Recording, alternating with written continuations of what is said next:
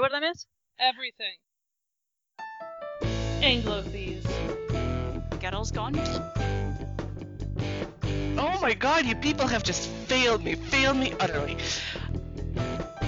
Congratulations, Scotland, we have just gone full Brigadier. That just explains so much of my childhood to me. Research purposes. It's super important. I hear an awful lot of judgment in your voice. Hello, everybody, and welcome to the third anniversary of Anglophies. It is episode thirty-seven, and since it's an anniversary episode, we are joined by the lovely Cleolinda Jones. Hey, guys! Well, I'm, she... that's higher than usual. She does recognize a cue. She hears one. And we're here to talk about Crimson Peak and Gothic Romance, but mostly Crimson Peak. Hi, I'm Raiden. I'm Alina. And I'm Kaylee. And we are all of Guillermo del Toro's fangirls. It's his world, we just squee in it. Honestly, I thought you were about to say we're all Guillermo del Toro's bitches. Like, I was waiting for you. Almost said that. Almost said that. I'm glad, I'm glad there was the restraint. I'm, I'm happy. Yeah. It's a good time. Yeah. So, we all saw Crimson Peak, and you should too. But judging by the box office, you didn't. Shame on you. Shame. Oh, so good. It was so pretty. It's not nearly as scary as the marketing made it out to be, which made me really happy. There were still parts that I was watching through my fingers. Oh yeah, that was me yeah, too. Me too. I don't. I don't do horror well. I kind of did, but I. I started laughing, like, very quietly. I didn't want anybody to hear me. I started giggling through all of the, the creepy crawly ghosts, not because they were badly done, but because I was so happy. I was so happy that this was what was happening, and I was watching it, and I just beamed through the entire movie, which is also what I did during Jane Eyre, Carrie Fukunaga's with, with Mia Wasikowska. Mm-hmm. I, I haven't been this happy since, like, that movie three or four years ago. I, I have tried to watch that movie a couple of times, and I fell fallen asleep at the same point. What point was that? I don't even remember. that, that's I just make it about half an hour in, and then I wake up and the movie's over. That's my favorite book, and again, this is one of those things that happened to me when I was thirteen, and you know that was like a huge age for me for some reason. And and so I think there there are a lot of, I hesitate to use the word problematic, but that's basically what it is. There there are some really problematic things in that book that I realized as I got older. Like, I knew at the time, but, like, now there's really some stuff. And so it, it's weird to be like, that's my favorite book. But it is. And, and that movie was such a wonderful, fleet-footed adaptation of it that I am just, I was so happy with that. So I'm kind of like, I will follow Mia Wasikowska anywhere she wants to go at this point. I would say even Fassbender works for me in the Jane Eyre movie just because, well, Rochester's kind of an unlikable asshole anyway, so it's fine if he's played by one. I do enjoy the scene where he says, you know, there's this whole thing about how Rochester's not handsome, and she's all like, no, you're not. And, like, he kind of looks offended. I'm like, yeah, because he knows he is. There you go. that That is definitely one major departure from... But, Alina, would... was I talking with you about how we would want to compare these two after we we saw it, like the filmmaking? I was talking with one of you guys about that. Mm, not sure. I, I know it's come up before. There was kind of just two days of mixed up squeeing. Yeah. The the one thing I was, I mean, other than the, the speech they borrowed, I was, there are these shots in Jane Eyre where they use, like, candlelight and doors, and it's, like, Mia's face is like this crescent moon with clouds passing over it, almost, like, just shadows, and I was waiting for them to do a shot like that in Crimson Peak, and then they did, and that just made me weirdly happy. Would, would that be the shot in Jane Eyre after the failed wedding, when they're just in the dark, and there's one candle, they meet in the corridor, and then in the sitting room, and he's... I was specifically, I mean, they do it a number of times, but I was specifically thinking of when she's alone in that room with what's his name, who's been stabbed, Mason. And, you know, she's kind of, you know, leaning in and just in the hallways and like just the way the light kind of the shadows pass over her face, you know. Which is funny because they used a lot of natural candlelight and firelight, and and Crimson Peak is like the opposite of natural in the mm. best way possible. Crimson Peak is all of our gothic tropes come to life. And they, they stole, we were talking about this earlier, they, Guillermo del Toro stole the, the guy from Dracula, the s- production designer. That explains so much to me. Right? Like the reds and the blues and the, the teal greens and the house that's like a character. And oh, the, the house. I want to live in purely, it. In terms of purely visceral, lurid, very vivid colored uh, gothic romance, I really feel like this is the first one that's accomplished it in a mainstream Hollywood level since Bram Stoker's Dracula. Mm-hmm. So it makes sense that it wears its influence of, on its very big puffy sleeves. What I noticed most about the gowns was uh, that there was this motif of black moths eating butterflies, and the butterflies you see are yellow, they're kind of like monarchs. And mm-hmm. Edith's gowns are all yellow, and Jessica's gowns are all black. And I was like, subtle this movie is not, but it's so no, gorgeous. It's, there, there's nothing subtle about it. Not that it's meant to be. No. Which is also true of Dracula. I mean, they, they talked about it, Coppola talked about it being pitched like an opera. Yeah. Mm-hmm. You know? And so like that, that totally makes sense to me now that they would, Del Toro would like go for that kind of visual style. He'd be like, no. You made the movie I want. I'm taking your production designer. That's how we're doing this. Mm-hmm. Yeah, but there's no gecko gowns in this one. Well, Aiko Ishioka has since passed away, or he might have gotten her, quite honestly. Right. and and luckily no miscast Keanu Reeves wandering around. Instead we get Charlie hum- Hunnam. Charlie Hunnam, just golden retrievering around. Who's yeah, actually he's... perfectly cast for being the golden retriever. It's because he is a golden retriever. Let's talk about the cast. Uh, do we? Is there any casting that any of you felt didn't work? No, I mean there aren't that many people in this movie. I was gonna say, aside, like once you get out of America, you know, and Edith's married, and they go to this mansion, it's really just it's a very empty and claustrophobic kind of just three people. Mm-hmm. You could almost do it as a play. I mean, mm-hmm. you could almost do it as a stage. God, that'd be an amazing set. Right. But weren't we talking about, because I, I didn't know this until somebody brought it up, that originally it was going to be Cumberbatch and Emma Stone. Yeah. And after they left very early on, they sat down, Del Toro sat down and like kind of worked out the characters with the actors. So I kept going, oh my God, Tom Hiddleston is so perfect for this. No, it was because he had input into what the character was like. It was like literally tailored mm-hmm. like a suit for him. And so it's almost impossible for the characters. It's almost impossible for them to be badly cast because so much of each actor is in it. Right. I'm That's concerned about Jessica sad. Chastain now.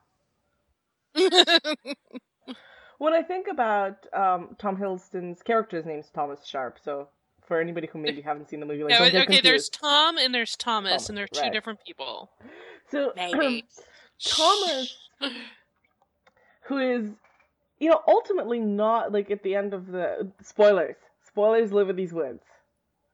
You will be eaten by spoilers. Thomas is ultimately not a good, you know, like he's complicit in a lot of murders, and yet when the movie was over, I still kind of almost felt about him as if he were a good guy, and I and that's Tom Hiddleston. It's what he brings to Loki, it's what he brings, the vulnerability and sincerity he brings to his characters. And regardless of what they have done with the character, if this was Benedict Cumberbatch, I would not have felt that way about him. I mean, it's the Byronic hero trope, mm-hmm. and it can be really hard to play that and get the balance between sort of the mystery, the darkness, and the sympathy, and you can get it right. Yeah. And particularly for a project like this where the emotions are so heightened. So I think that Hiddleston is a very smart piece of casting on that front. And not just because I personally think that Cumberbatch should be thrown into a fire, you know? Well, I think Hiddleston brings his characters pre-woobied And it's those eyes. There's a sweetness that I think Thomas has to have, that you have to be able to believe that from, from the word go, that he genuinely does care about Edith. He's genuinely interested in her, genuinely cares about her, is completely torn between her and his sister. But, like, it makes Edith look less, I don't want to say less stupid, but there are so many red flags that this guy shows up, needs money, takes one look at a paragraph of her novel and is like, your writing is so good. I'm like, he didn't read that, Edith. He's been here five seconds. Like, he did. But the fact that there's probably this very sincere attraction between them, you understand how she, why she would go with it. Being kind of naive and innocent, if that sweetness had not been there, it would make her look like a complete idiot. Right. But you can kind of get how, with her father dying, you know, you can get how she was swept into this and how he probably really did sincerely care for her. In his way. There's and a as moment, much as he could. Yeah. In the end, that was my kind of fridge logic moment when, um, at the at the denouement of the movie, when he's trying to talk uh, his sister Lucille, played by Jessica Chastain, down from her murderous rage. And he, there's a slip of the tongue where he goes, "We can all still be together. We can go away." And she goes, "Oh, like you, you want, you still want her." But I'm sitting there going, going "Thomas, you, you really think Edith will stay with you after this?" Like, because he's so used, he is after all spent his life living in a kind of delusion, mm-hmm. or a folie deux, I guess. And he's still in it, and he's trying to make it work in his head where. Where he can just bring Edith into the world because he wants her in it. So you can see that he know he sincerely loves her and wants her in his world. He just, at this point, doesn't realize that his world can no, can no longer exist. See, you know, speaking of folie à deux, I, I kind of wondered, like, okay, I think at that point Lucille thinks that Alan is dead, and they faked that. But Thomas knows he's not. And I was like, we can all go together? Is it that kind of party? Like... It's always that kind of party. Like, this is this is an open-minded guy. You know, we could all be happy. The guy who was going to go run tell on us, we'll just take him with us. And right. Or the simplest explanation is he was just trying to talk her down enough so that somebody can get out of here alive. I mean, probably, but... What what I love about that scene, I, I don't know why I didn't expect Jessica Chastain to be so good. I know she's a great actress. I just, I think I was not initially very interested in the idea of the character. I was way more interested in Edith and Thomas. So I was surprised when Jessica Chastain kind of ran off with the movie. But, like, when she just loses her entire shit and starts stabbing him, oh, my God, that was just... Not the face. Not the face. Like, I knew every, in this kind of story, in Gothic romance, you have to die for your sins. Like, yep. That's going to happen. But I thought maybe she would wound him and he would end up kind of sacrificing himself to save Edith, or, like, he would slowly bleed out as, as she escaped. I didn't expect him to get just fucking stabbed in the face and just fall over. I did not expect that. Right. And at that point, it was it was seriously just a... nightgown knife fight duel between these two women, which I did not expect. Yeah, I the only point at which I did literally say, "Oh, for fuck's sake, Guillermo," was when he was pulling the knife out of his face, and I was just like, "Okay, I." For the noise that made. Oh. Yes. Honestly, if this were a novel I was reading, I would expect it to end with, like, and the authorities went into the house and never found the bodies. And you never know. I was entirely expecting a Fall of the House of Usher ending, where Crimson Peak would collapse, the entire house would go down in a bloody smoosh of clay. I was genuinely surprised when that did not happen. Yeah. Like, I felt like they were even setting that up with the house collapsing in the clay. I really felt like they were... They're digging right under the house. There's no foundation. They're literally digging right. it out. Okay, that, that was that was the the biggest point of suspension of disbelief for me, was that Edith, who is the daughter of a builder, did not walk into this house and go, wait, wait a second, the mine direct the mine where you're drinking squishy shit is directly under the house, and this house is also, Thomas, you have no roof and you can't even afford a fucking tarp. Uh-uh. Where were the leaves coming from? Uh-uh. Where were the dead leaves coming from? There were no trees. It was also just really pretty snow occasionally when it wasn't actually snowing as well. The entire ecosystem of that house was right. separate from the rest of the moors. I love it. I want to live in it. I want to live there forever. I love it. Where did the leaves even come from? Who fucking I, I feel, cares? I feel like this movie was made at least eighty percent because Guillermo del Toro wanted to build his dream house and his wife has only got certain limits. No, Guillermo, there needs to be a roof. You, like, no, we're not going to have blood running out of the walls. Not this time. No.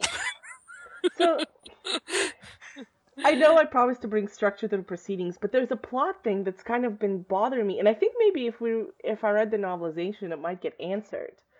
But here's, um, and this is for viewers who maybe haven't seen it, but and just want us to describe it. But the background mystery as it unfolds turns out that.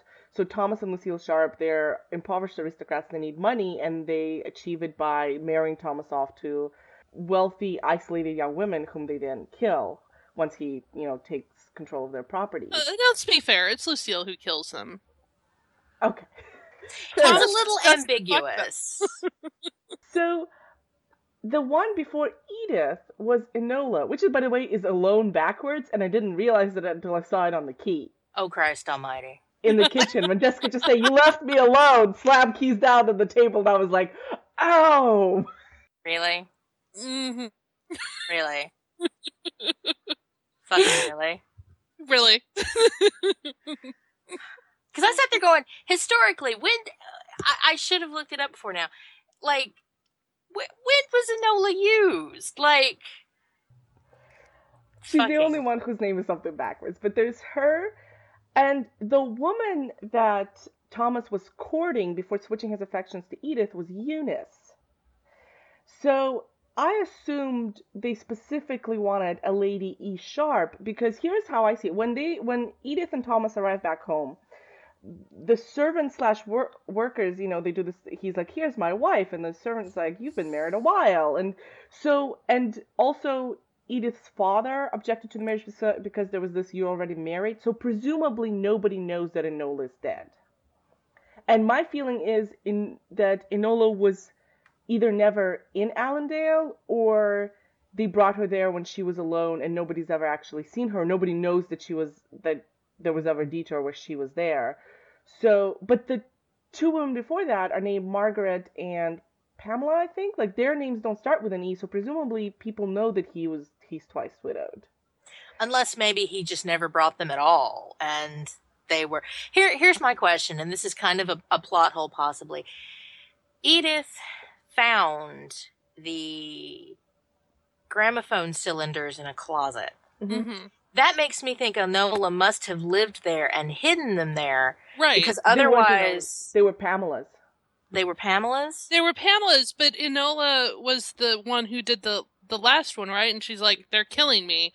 I'm going to record this and hide this in the closet, and hopefully somebody will No, find I think it. That was all Pamela, because Enola would have spoken okay. with an Italian accent. So here's the way it goes. The cylinders belong to the first one, who I think might have been in a wheelchair, but the wheelchair might have also been the mother's, who had a broken leg. The second one was called Margaret, and I think she was the one who had the dog. And Enola was the one who in photograph has the baby, but it turns out the baby was Lucille's. Man, I just... Then okay. What point did... Here's my question. Why are there packets per wife? Are they Lucille's serial killer trophies?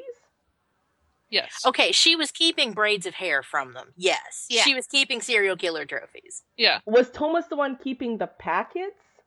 Maybe. Of, like, photographs? Like, he's supposed to, if he was married to them secretly, why are there photographs of each of them? With him in the photographs. Like, they're not very good serial killers. They're well, really Thomas not. was never really in, into it. He was, Thomas is a very weak person. Mm-hmm. And he may have, or at least to convince them that they, that this, this was a real thing, you need to go through the motions. It's interesting when you realize by the end of the movie how weak he is, because the fact that he's the one who's very charming and comes on to Edith very quickly. And I mean, he seems to take initiative. It's not like he's just kind of this, you know, milksop little brother that you visibly see Lucille bossing around. I mean, she'll lean in and go, Thomas, do it now, do it now. Mm-hmm. And you realize she means not ask her out, but, you know, dance with her, propose to her, do it now. But they're so subtle about that that you you feel like he's more in control than he actually is. And I think that's where a lot of the sympathy comes from, as you, as that gradually erodes and you start to realize how thoroughly in the driver's seat Lucille is. Mm-hmm. But that's also something that her dad seems to to recognize instantly when he calls them out with the evidence he's procured from the, his uh, private investigator. You know, he he gives the check to Lucille and says, you know, you seem to be the, the real one in charge here. She's also older than him by two years. It should right. be noted that she was the older sibling who, who took care of him. But it's, in my notes, I called it the corrupting power of the unholy vagina.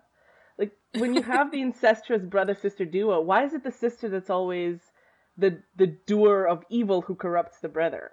Is that a gothic trope? Maybe, but it also basically says if the brother was the stronger one, that he basically raped his sister. And I, just being stronger, physically stronger, I think it's something they just don't want people to think about. Yeah.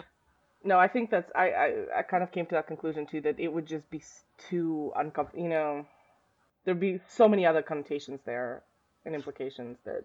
Like, just, just to be, to be clear, I mean, you can have rape with either gender, but just in terms of assumptions people make, mm-hmm.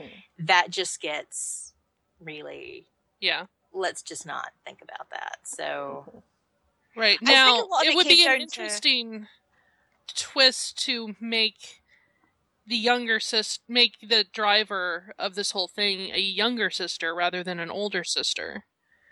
That would be an interesting twist that I can't, off the top of my head, think of.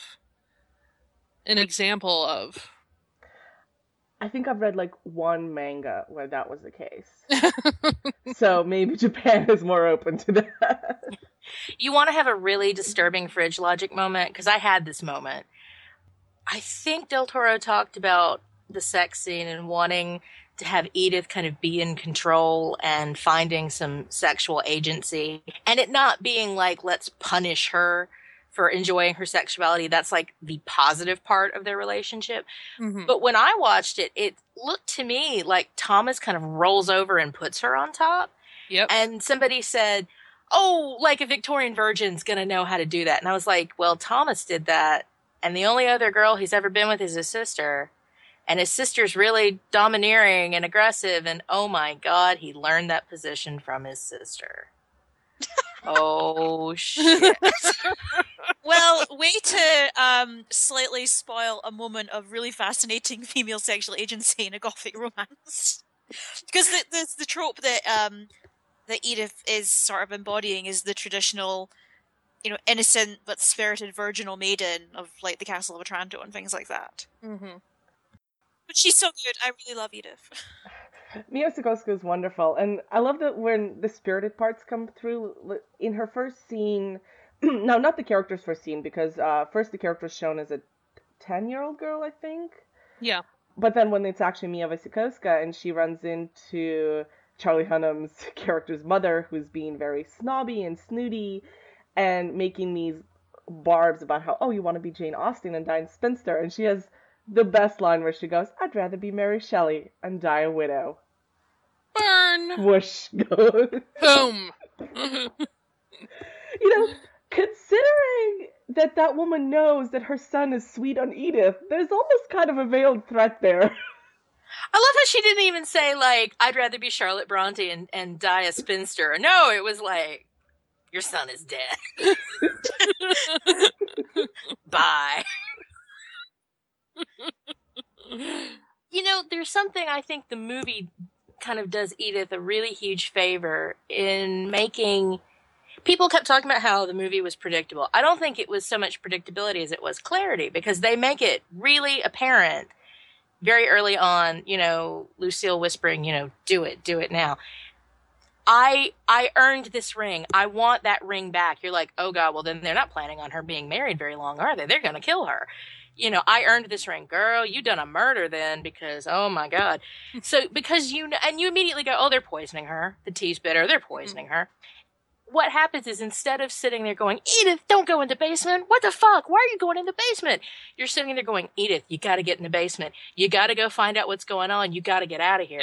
Yeah. So instead of going, why are you so stupid and going down in the basement, you're actually rooting for her to take those risks. And I, yeah. so I think the movie really does her a favor by just that slight adjustment, because her actions are the same. That's what's so funny. Like, it's our perspective of her that therefore changes. I was thinking about this the other day because I went to the dentist and I, I had, my teeth were great, but like six months ago, I was really terrified. I had, I was clenching my jaw. And mm-hmm. so I had this, it caused this muscle pain, but I thought my teeth were falling out. I, that's a huge phobia of mine. My teeth are just going to crumble and fall out. Oh my God. But there's this sense of, until you go to the dentist, you don't have the cavities. You have them, but you don't have them until the dentist actually tells you you have them. So you don't want to go and find out that you have them. So there's this, a lot of gothic romances, I've had this sense where it's like, why couldn't you have just stayed in the marriage with the creepy guy? It was going just fine until you did the Bluebeard's wife thing and you found the, why couldn't you have just, but because we already know, we've already seen the diagnosis. We know the house is full of cavities. Mm-hmm. And we want her to find this out. And there's no sense of like, she made this happen. She could have just lived in happy ignorance. No, we know. And I found that so fascinating. Mm-hmm. Well, we constantly see the siblings conspir- you know, cons- you know, having these plans to get rid of her. They're very open about it. It's not something that's hidden from us. There's no like big reveal moment. I think it's kind of played as a big reveal moment when you find out about the other wives. But by that point in time, if you aren't already up to scratch on that one, you've probably fallen asleep. Mm-hmm. So we're watching it and thinking, dear Lord, Edith, can you, you know, get down into the basement, find out what's going on, and then, you know, axe a bitch. The the big reveal Shovel is kind a of bitch. A... I love that that moment is basically the that's not a knife, that's a knife moment. Right. I heard you the first time. Sorry, little tangent, but that Edith's final line to Lucille, I heard you the first time, that was great. Oh. The, the big reveal is more of an anti-reveal when she says, I knew it! You're not his sister! And, you know, Lucille's like, no, but I am. But I am! oh, oh, you're so like, proud of it. We all knew it, too. I mean, yeah. You're like, oh, sweetie, no, she is. No, but I am. So that made me think of something. There's that hilarious of what you perceive as a modern day audience versus what characters in a historical fiction perceive. And it reminded me um, of, there's this golden Hollywood era movie called Nancy Goes to Rio. And uh, at, at one point, the, the main character Nancy is on a cruise ship, and there's basically a misunderstanding that leads to the people of the cruise ship thinking she's pregnant and abandoned. Now, as I'm watching the movie, I'm thinking they're awfully okay by the fact that this girl has had, you know, premarital sex and has is now, you know, suffering the consequences. But no, the it's then revealed that the people on the cruise ship just assume that she's married. I mean, she's pregnant. It must have been a husband who ran off, not just some boyfriend. And I was like, that is a generational disconnect that just happened to me there. Mm-hmm. So with Lucille and Edith, it was like that. With When Edith finds them and runs off crying, I'm thinking she finally gets it. And when she goes, you're not his sister, I was like, oh, Edith. Oh, sweetie. Honey. For some reason, I was really entertained by the fact that it's the ghost that points out to her. It's like, you really need to see what's going in on there. I guess it's almost... And for the first time, that ghost is holding a baby, which is actually the result of the incest that she's directing Edith to go find. Right. Okay, can we, can we, can we discuss these useless ghosts for a minute? It's a story with ghosts in it. It's not a ghost I, I story.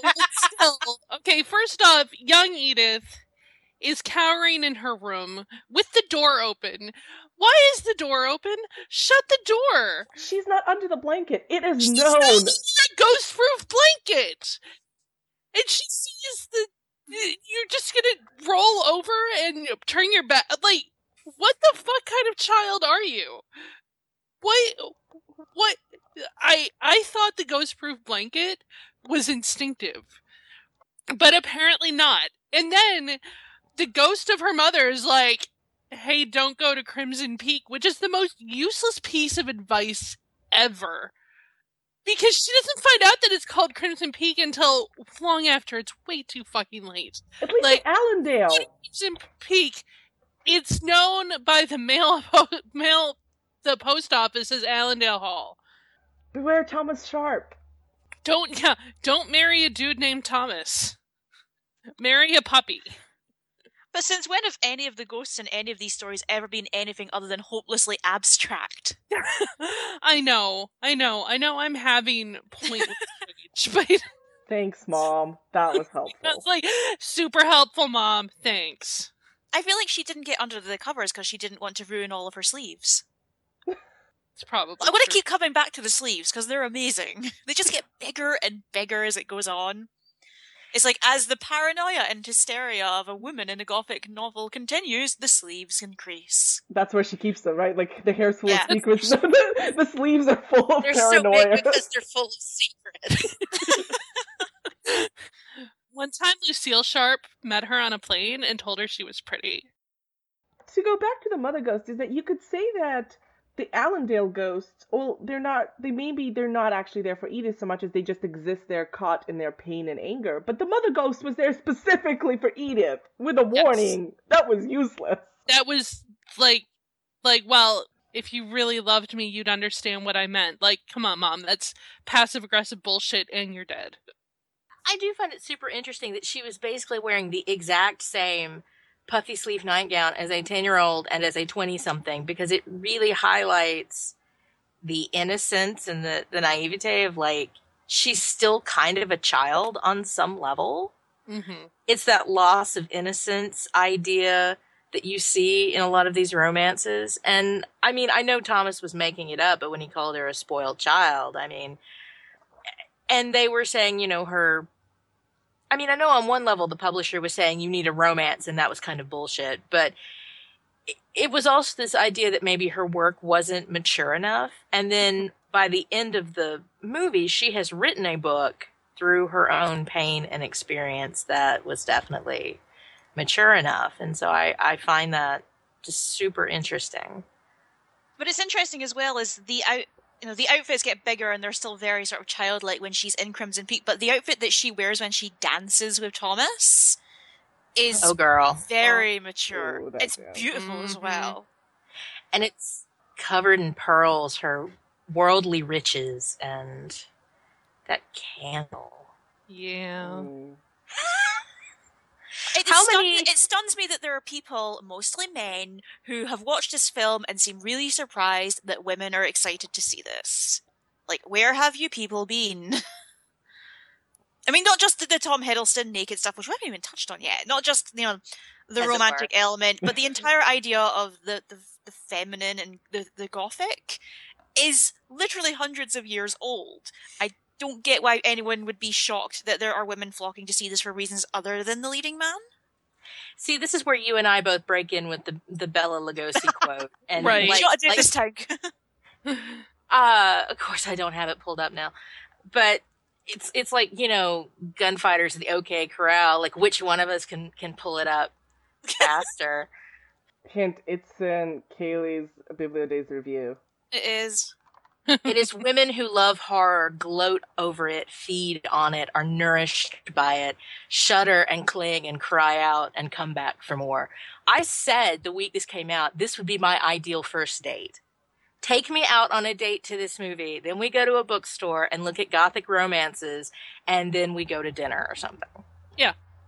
Yeah, absolutely. Like ninety-five percent shenanigans if this was the first date. So... yeah.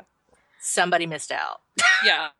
and yeah. and I should ask somebody else to go out. I should I should I don't have anybody in mind. I should find somebody. Just for this movie. Six months from now, this is Netflix and chill for somebody, okay? This movie actually faked me out once.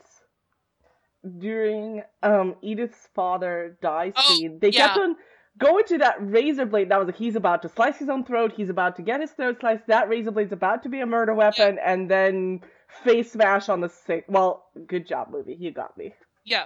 Oh, I'm yeah. Not no, sure why both, I'm... both Amanda and I were like, oh, fuck. Oh, fuck. Oh. Oh! Um. Okay. That I'm was not sure why to... I'm so surprised by how graphic that scene was. I mean, I've seen Pan's Labyrinth. I've seen the bit with the razor in the mouth. I know that this is the kind of very graphic brutality that Guillermo del Toro is known for, and yet I was like, holy shit, that's his face. Okay, explain to me. His face was, like, it was smooshed in, it was bashed in. How are the police standing there going, like, he slipped and fell and hit his head? Well, that was Ellen's point. Yeah. Have you ever seen a person accidentally hit the... What are you even... Yeah. I feel like these were the same people in Sleepy Hollow who kept moving the bodies before Ichabod Crane could come to investigate. It's like, they just don't know what they're doing, or they do and they're hiding something, or they really are just that incompetent. I can imagine them not entirely knowing anything about early forensics, particularly in that part of New York. Yeah.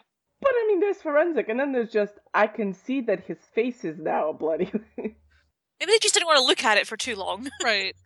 Well, and what are your expectations? I mean, like, did it even seem plausible that he would have been murdered? I mean, so they just went, oh, well, I mean, they had very little forensic imagination, I guess. Yeah. I think that was partly so graphic, just, like, when you see the murder in silhouette, I was like, that isn't Tom Hiddleston's hair. That's yeah. Lucille is who that is. But I think yep. the violence of it was meant to misdirect you as to who did it. I think yeah. the violence of it is because he called her Missy and she didn't like it. Oh. Had not thought of that. I mean, he was kind of rude to her, so you could... There's, there was a touch of, you were rude to me. You're about to get eaten. You're gonna get et. But that scene in the morgue, just the one more touch, is... there was. I felt there was a, a sincerely touching and realistic thing when... Edith says, like, don't touch his body, like, don't treat him. He's very touchy about his appearance. He doesn't. He's about to turn sixty. He doesn't want, want to look his age. And well, it was, was just, smart. It was so sincerely, like, yes, because he just died. In her grief, she's still, like, thinking of him as the person he was, and and it was, oh, it was so touching. Yeah. I will say, Mia Wasikowska, she's a wonderful actress, and I've seen her do contemporary stuff, but she's just. Has the perfect aesthetic for this kind of period drama, which is one of the reasons I think she was such a good Jane Eyre as well. So, I I, I would look. I don't want her to do the sort of like early years of Helena Bonham Carter where she just does nothing but corset movies. Mm-hmm. But she's so good in corset movies. Jane Eyre and also Alice in Wonderland, Tim Burton's. Did you know that they've made a sequel to that? Like they've already filmed it and it's coming out next year. Oh God! Really? Yeah. Like, I, I did not know this until I was, like, looking up her Wikipedia page, and I was like, wait, really? Wait, when did they do that? When, when I was not looking. When did this happen? I have not seen Only Lovers Left Alive, and I should, but wasn't she also in that with yeah. Tom Hiddleston? She is, yeah. She's really good so at that, actually. I suddenly went, wait, they probably have a, a, well, they obviously have a pre-existing working relationship. That might be why their chemistry was so good, because there's this sense of, we already know each other. That right. came across really quickly with Edith and Thomas. And I think that helped. So I watched that movie the same day I watched Crimson. I came back from Crimson Peak and said, you know what, this is my movie day. So I got on Netflix. And the next movie I watched was Only Lovers Left Alive because I'd been meaning to and just never got around to it. And it was just so weird because for once Mia Wasikowska is in like contemporary clothing. I haven't seen The Kids All Right. This is a new thing for me. I wanted to see Stoker so bad. I have it on D V D, and I have just never sat down and watched it. And it is I, contemporary. I think you. I feel like you'd like Stoker. It is that same kind of lurid, very, very open about how ridiculous it is. I don't want to say if it's entirely Southern Gothic. It has elements of that, but I think it's far more, far more melodramatic than that. Like, like I, Nicole I Kidman this... has come to town. She knows what movies she's in. Uh, I do. So, so does Matthew Good. He's really good now, actually. I want to see something so bad, and then it's like because I never got to. It's I don't want to say I put it on a pedestal, but it's almost like, well, now I don't want to see it and have it not live up to my expect. Uh, I need to just make myself watch that, and Only Lovers Left Alive is what I need to do. The thing about I wanted to bring up about Only Lovers is that now they're not a couple in that one, and that one is Tom Hiddleston and Tilda Swinton are romantic yeah. leads, and she plays Tilda Swinton's little sister who, you know, bursts into their lives and ruins everything. And she and Tom Hiddleston's characters already have a pre-established animosity. Well, he does towards her, and she's just kind of like flitting around the world, not giving a damn what anybody thinks. There's a scene there where she's almost like a child of theirs, where it's evening, so they're vampires, it's their morning, and Swinton and Hiddleston are still in bed, and like she bursts into the room and jumps onto bed with him, and she's like literally sitting on his head at one point. So they obviously had to have like just put up with each other, up in each other's personal space. They definitely know each other. Right, filming that. So I think when they went to play Lovers in Crimson Peak, it's like, look, we've already, like, I've had my face buried basically in your crotch at one point during the movie. We can do this. It's totally okay. The the interesting thing is what I know about the plot of that movie comes from the Black Phoenix Alchemy Lab perfume descriptions. This is apparently their second official Tom Hiddleston collection. But on Halloween, they're coming out with the Crimson Peak scent. And I don't know the descriptions for all of them. I know they'll have a Lucille, and I haven't seen it yet. And they're going to have jewelry. I'm like, does that mean there's going to be a ring? Is there going to be a ring? I have to have it. And they have nail polish. I sent you guys the link. I was just yeah. like... oh, I don't have enough money for all of this. Oh, my God. So excited. Now, while we are on that subject, is Aromaly doing Crimson Peak? You know, we're not... Um, I I kind of wanted to, to beg her to do something with that, but she is so swamped with... We've had to move the Twin Peaks collection to, like, probably... next. Well, it's got to be next year at this point, which, I mean, since the show is, is taking a while to come back, that... that works out just fine. But I went and looked uh, to see what she had that was uh, had a similar palette. And I think really the Hannibal collection covers it with like the yellows, the reds, the blues, uh, a beautiful greenish blue called Sublime. Like I, I kind of think we've got it covered if we wanted to. Mm-hmm. So I don't know that she'd want to try to do something with that similar palette. Right now we've got uh, the Red Dragon mini collection. We just nailed that down this week, and it's pre-ordered and like uh sold out, but she'll put the extras online, and uh that should be mailing out on November the first.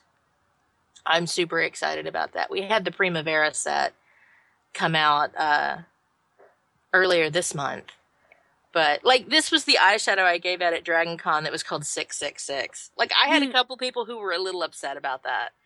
They're like, why'd you have to call it that? And I was like, because it's an episode title and it's a painting. It's the name of the beast is six six six. And they were like, oh, so you didn't just want to make it like Satan for no reason. And I was like, well, not for no reason. The other one's called like, there's one called Luciferus. And I was like, because he's got a slide that says Lucifer over his face. He's Satan, guys. Right. So that's basically made up. Anyway, but it, it's man that just made me think of like who would who would be the Satan in this movie, and there there is no Satan. I mean, it's very no. sad when you realize what was Del Toro saying the other day, like on Twitter. There's a whole backstory about how awful the parents were mm-hmm. to them, and I don't know if he was saying it's in the the novelization or if it's in the art book or something, but. I think the art book. I remember the tweet you're talking about. He said there's a lot more background in the art book. Which now I, I clearly have to I get forget. all of this. But oh yeah. Oh, I yeah. would love to know how much of how much of the whole background is like what was it? Was the father beating Lucille, so Thomas took the beatings for her? No, I think she the took mother. the beatings for him. For him? Yeah. yeah. And the father broke the mother's leg by stomping her at once, if Lucille's telling the truth. Which, but I mean, we saw the painting. I mean, that's with a big cane. F. We saw the painting with a cane. Mm-hmm. And, yeah, so. But it could also be that Lucille was the one who actually. Well, we know she was the one who actually killed her. Yeah. yeah. But that was. Back. Oh, man. That scene with the teacup and the porridge and the, the, the scraping and the. I'm going to make you better. Okay. yeah. So, okay, I have a kind of little thing that leads us into a big, into a, another bigger discussion that we haven't had in the actual recording yet, and that is, why is it always the attic? Like, in these, like, why is the wife in the attic in Jane Eyre? And now, not only that, but, I mean, presumably she and Thomas now have their own rooms, but when Enola's ghost is like, Edith, go look at them having sex, they're back in their little attic room that they were locked in as children. And and that's his work room, and I was like, that's like Stockholm syndrome or something. Like, this is what we know, and so this is where where we feel safe. It's almost yep. like as when they say the ghosts are trapped in the houses. They're not ghosts yet at that point, but they're trapped in that attic. Yeah, I, I think that's mentally, I think emotionally, that's yeah. And then we can go into flowers in the attic, which we haven't actually talked. I'm just surprised Lucille wasn't also serving her cookies with the tea. Like when they literally said we were hel- we were kept in an attic, I was like, "Are you shitting me? Are you really shitting me?" Because I knew they were sleeping together from the moment you you first see Lucille at the piano, and you know she kind of looks around like she almost has that "stop hitting on my brother" radar, but also like, "Oh, here's a new victim." But you could tell she wasn't happy, and I was like, "They're doing it. They're sleeping together." That's just how this goes. I've seen a movie before. You know what's kind of interesting? I think in the very beginning, the movie almost a little bit tried to suggest that. You know, we were talking about who's driving it, Lucille or Thomas, because in the very beginning, Lucille's the one saying things like, but she's very young, and are you sure it's her? As opposed to, you know, Eunice being the next victim they choose, which almost slightly suggests how maybe Thomas is the one choosing them and Lucille's going along with it. But once you've seen the whole movie and you realize Lucille was the driver, and you go back and, you know, rewatch those scenes and think about them again, I think it's, like, those hesitations on her part are rooted in, you're not meant to fall in love with him. Like he, she, she wants to push him back towards the one she knows he's not in love with. Yeah, right. But if he'd gone with Eunice, she has family. Yeah, which is the other thing. Like Eunice really didn't fit. Like he didn't fit their. Yeah, needs. Eunice didn't fit their victim profile. Yes. And yet the golden retriever came after her anyway. So. Well, I think they were kind of looking around at the landscape and being like, okay, well, she's rich. I guess we're just going to have to kill off her family, but we could probably do that. Here's what I want to know. Okay. If Edith's their, what, fourth victim, what do they do with the money from the previous? What are you doing with that money that you're burning through them at the rate of one wife for two years? And you don't even fix the roof. Like... Yeah, yeah. Does building your, your precious little machine probably did not take all that money. Well, that or maybe they weren't successful in getting the money. Yeah. Maybe. The suggestion of, you know, they, they, they, they actually need them to sign over the money. Mm-hmm. And with, um, you know, the the hurried recordings from from the, the other wife where she just says, they're just after my money, it sounds like maybe she didn't actually get around to giving it to them. Mm. They're like, well, we can't really get the money out of you now, or you know, right? Really or they them. hadn't really perfected their M O and killed her too fast. Well, if at first you don't succeed, you know, right? How do you get Carnegie Hall? As as I recall, Edith thought that Alan was dead at that point. She didn't know it was a ruse at that point, mm-hmm. right? And so when Lucilla's all like, "Sign the papers," I'd have been like, "Fuck you! I'm not signing the papers. What are you gonna do? Kill me?" You're, You're gonna, gonna kill me anyway. Right? Mm-hmm.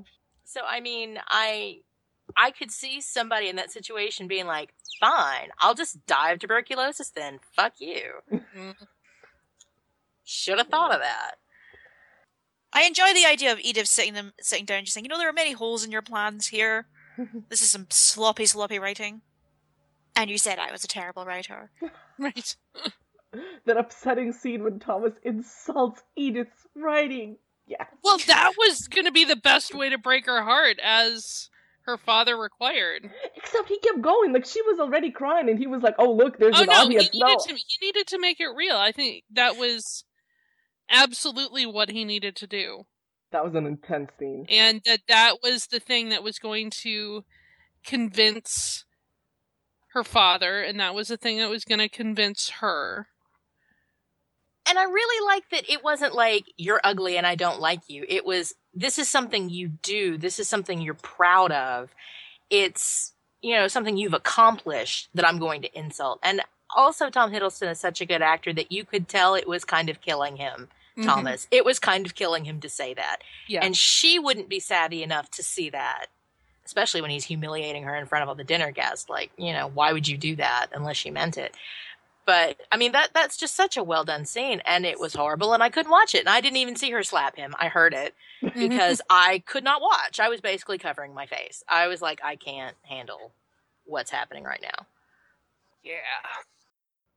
The one background thing I really, you know, the art books and the novelizations that I'm interested in is, what, did, you know, as you mentioned, Del Toro saying, like, you know, the horrible things that happened to Thomas and Lucille, because there's almost a throwaway line that Charlie Hunnam's character Alan has where he says, you know, and then Lucille was sent to, quote, a nunnery in Switzerland, but I think it was a different institution, so, you know, a mental sanit- sanatorium mm-hmm. or whatever they called them.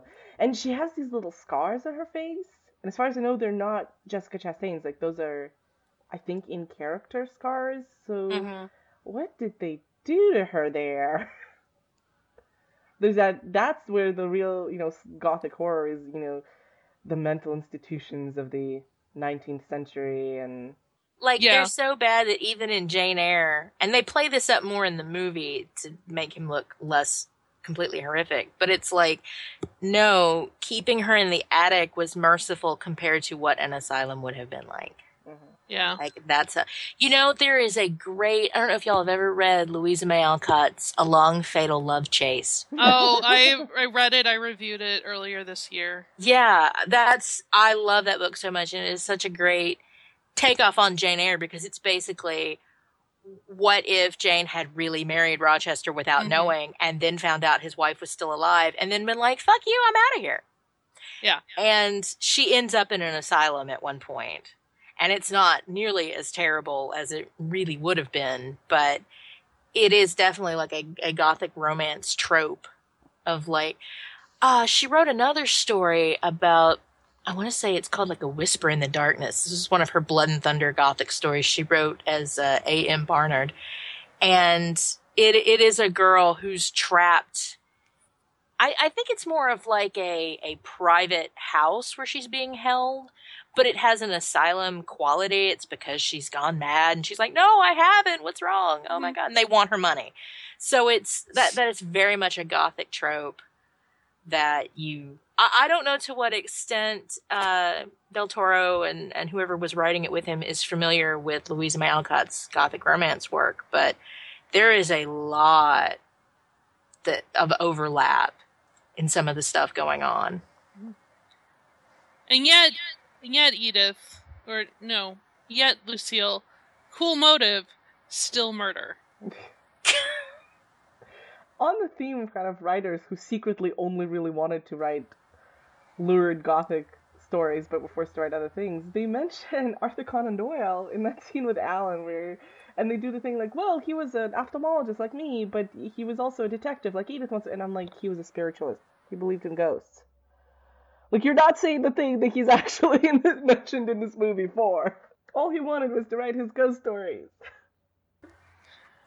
And he was so into spirit photography, too. I mean... I was surprised that never came back, really. The, I don't know. The spirit photography didn't come back in the movie.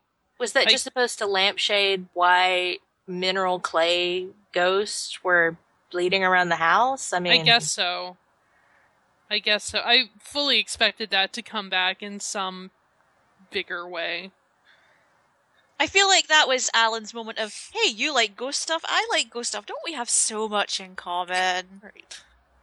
I like Charlie Hunnam in this. Every time I see him, there's just this like sigh of relief that he's not doing Fifty Shades of Grey.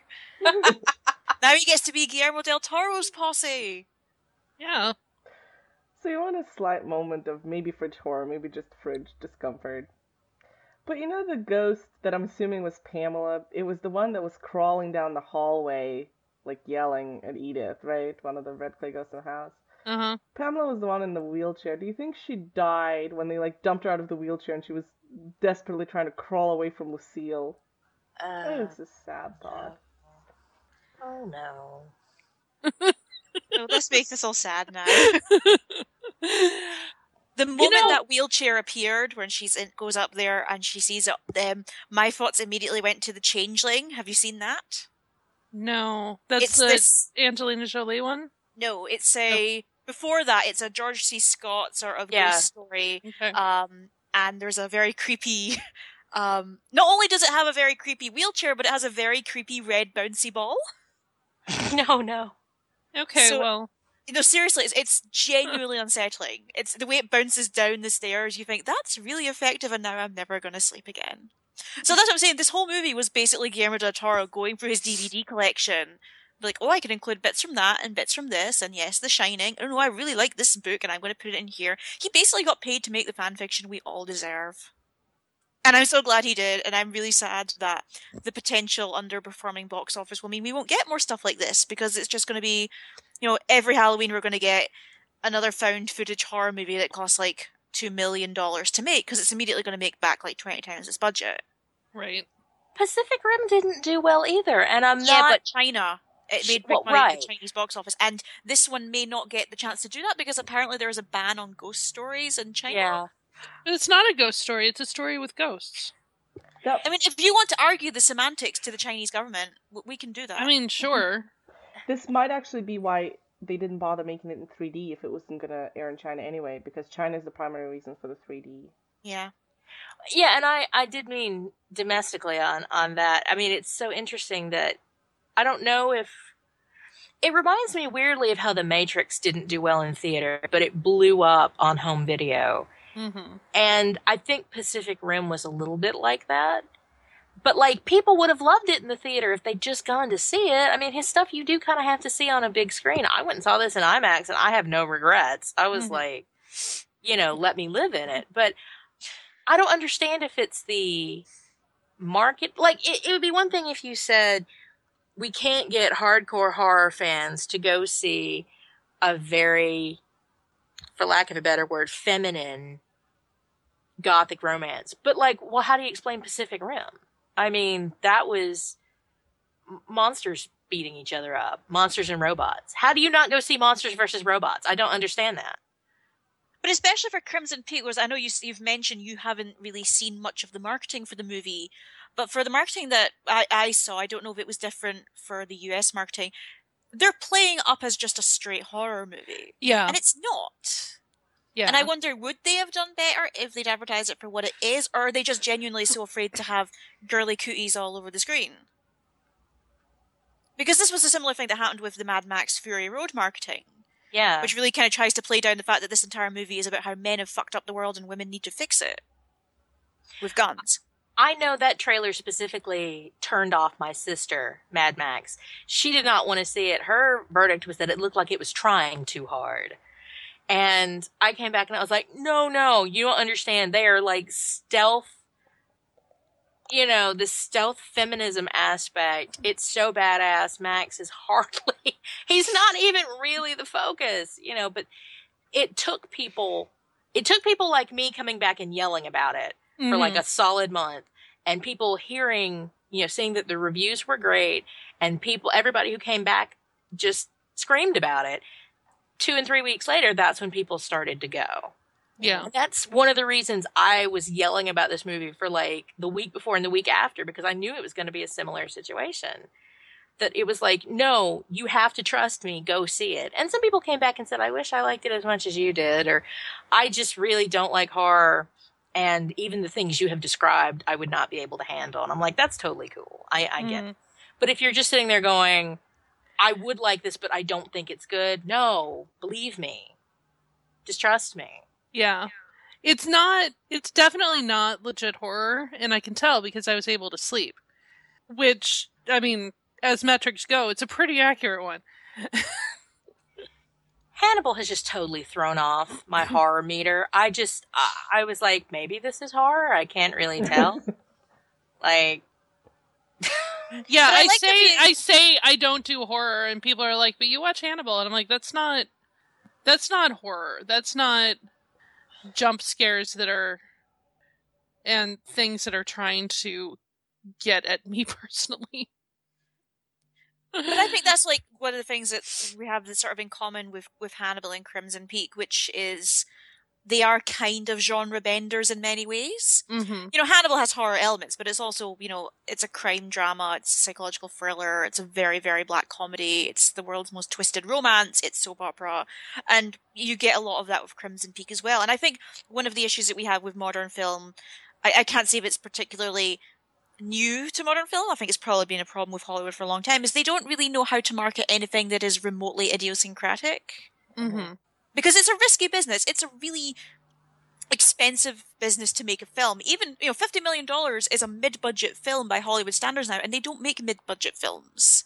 They make giant tentpole movies that are designed to appeal to the the widest audience possible, and as such, a lot of the more unique elements end up getting diluted. There are obviously exceptions, but it does become more of a, a sort of an assembly line because it's the safest way to keep your money. Yeah.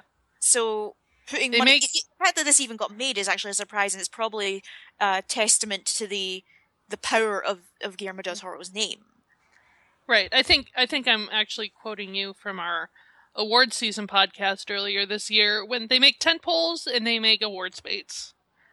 Yeah, and there's no real middle ground there. You get mm-hmm. the seasonal stuff like the horror films, but they're all going to be films that cost, you know, like a tenth of what Leonardo DiCaprio makes per picture. Mm-hmm. You know, there's not going to be a lot of horror films like this. You're going to get... Oh, the, I saw the trailer for the new Paranormal Activity movie before this. You know, that will have cost maybe ten million dollars to make, which is high for a, you know, a found footage horror movie. But you can get the funding for that easily because you know you're guaranteed to make your money back. This was considered a risk. Mm-hmm. Even Mad Max is considered a risk with the with that name recognition because it was like thirty years out of date by what we would consider a franchise.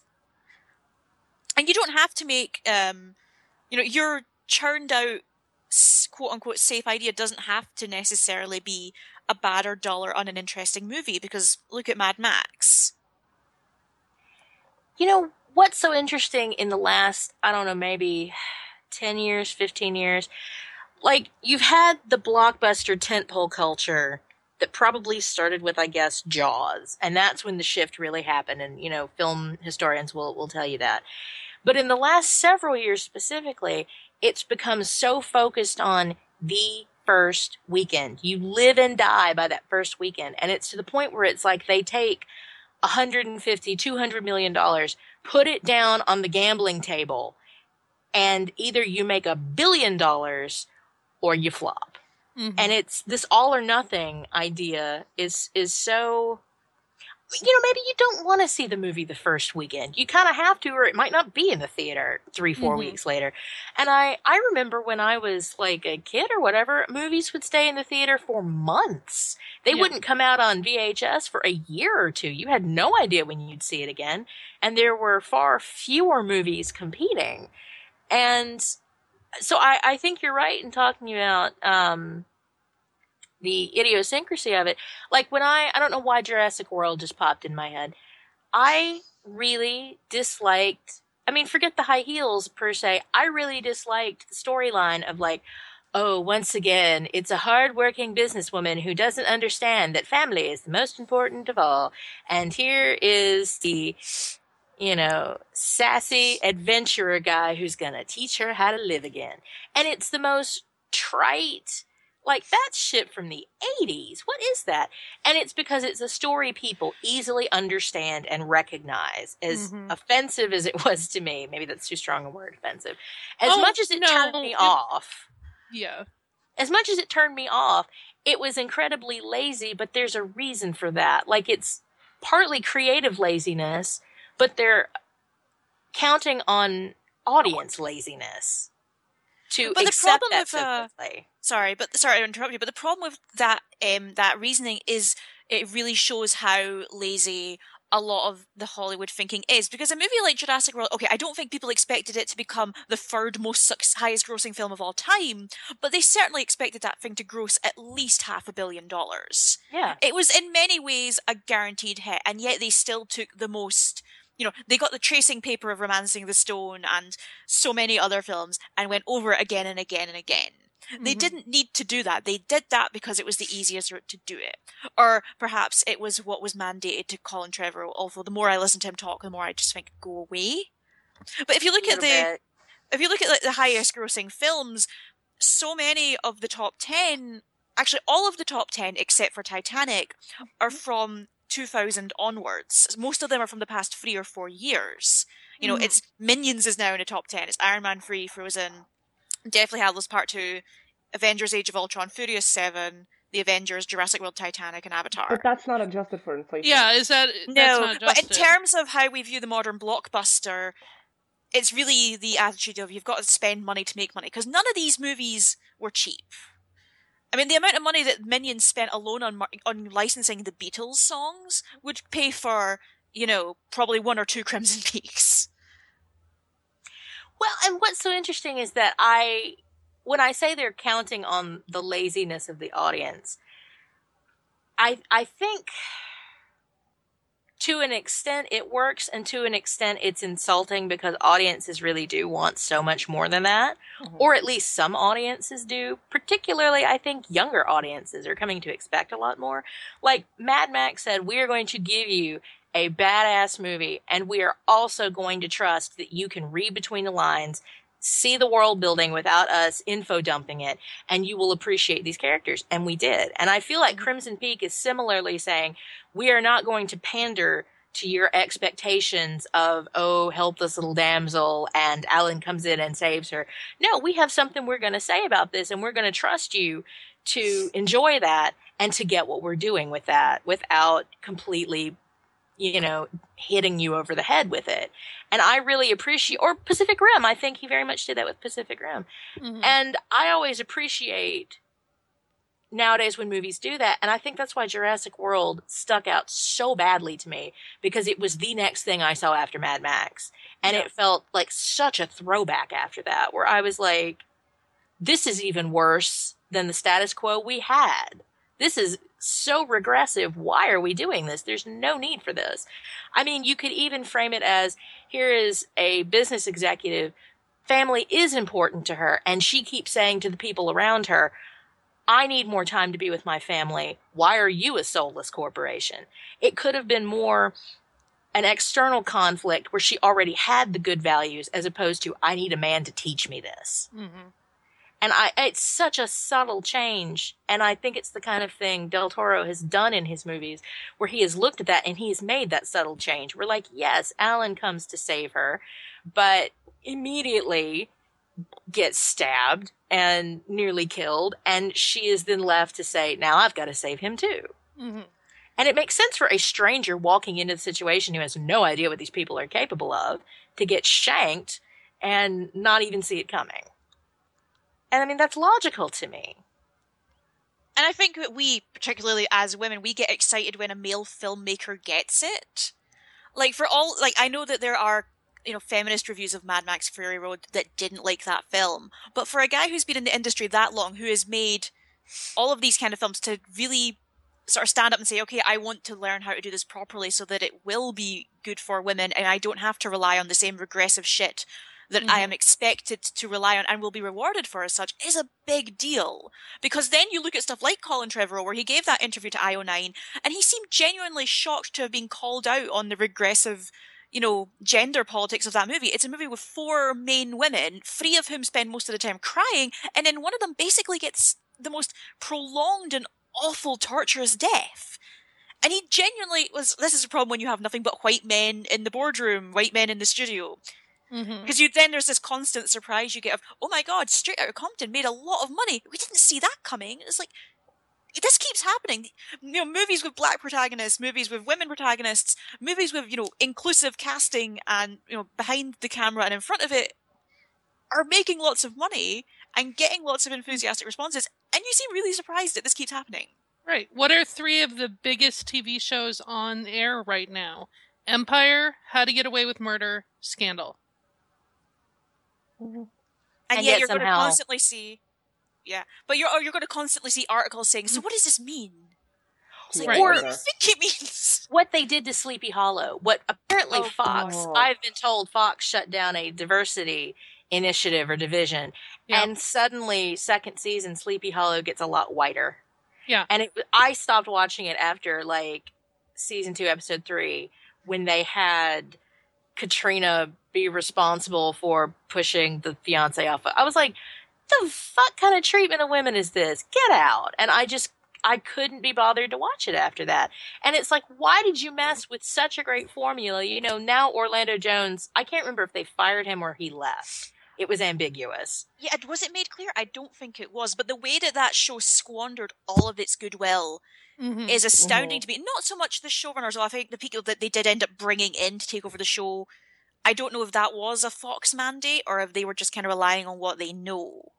But for I the show like... to go from, you know, Orlando Jones interacting with the fans and getting really excited about fan fiction and fan theory and all of these things, which is so rare for that to happen, mm-hmm. but it's a really an emerging trend now as, you know, the idea of fans and social media has become kind of an expected part of these kind of shows. But the way that they just sort of tossed that aside as if it was nothing was, it wasn't a surprise necessarily, because I think a lot of those people don't understand how fans work.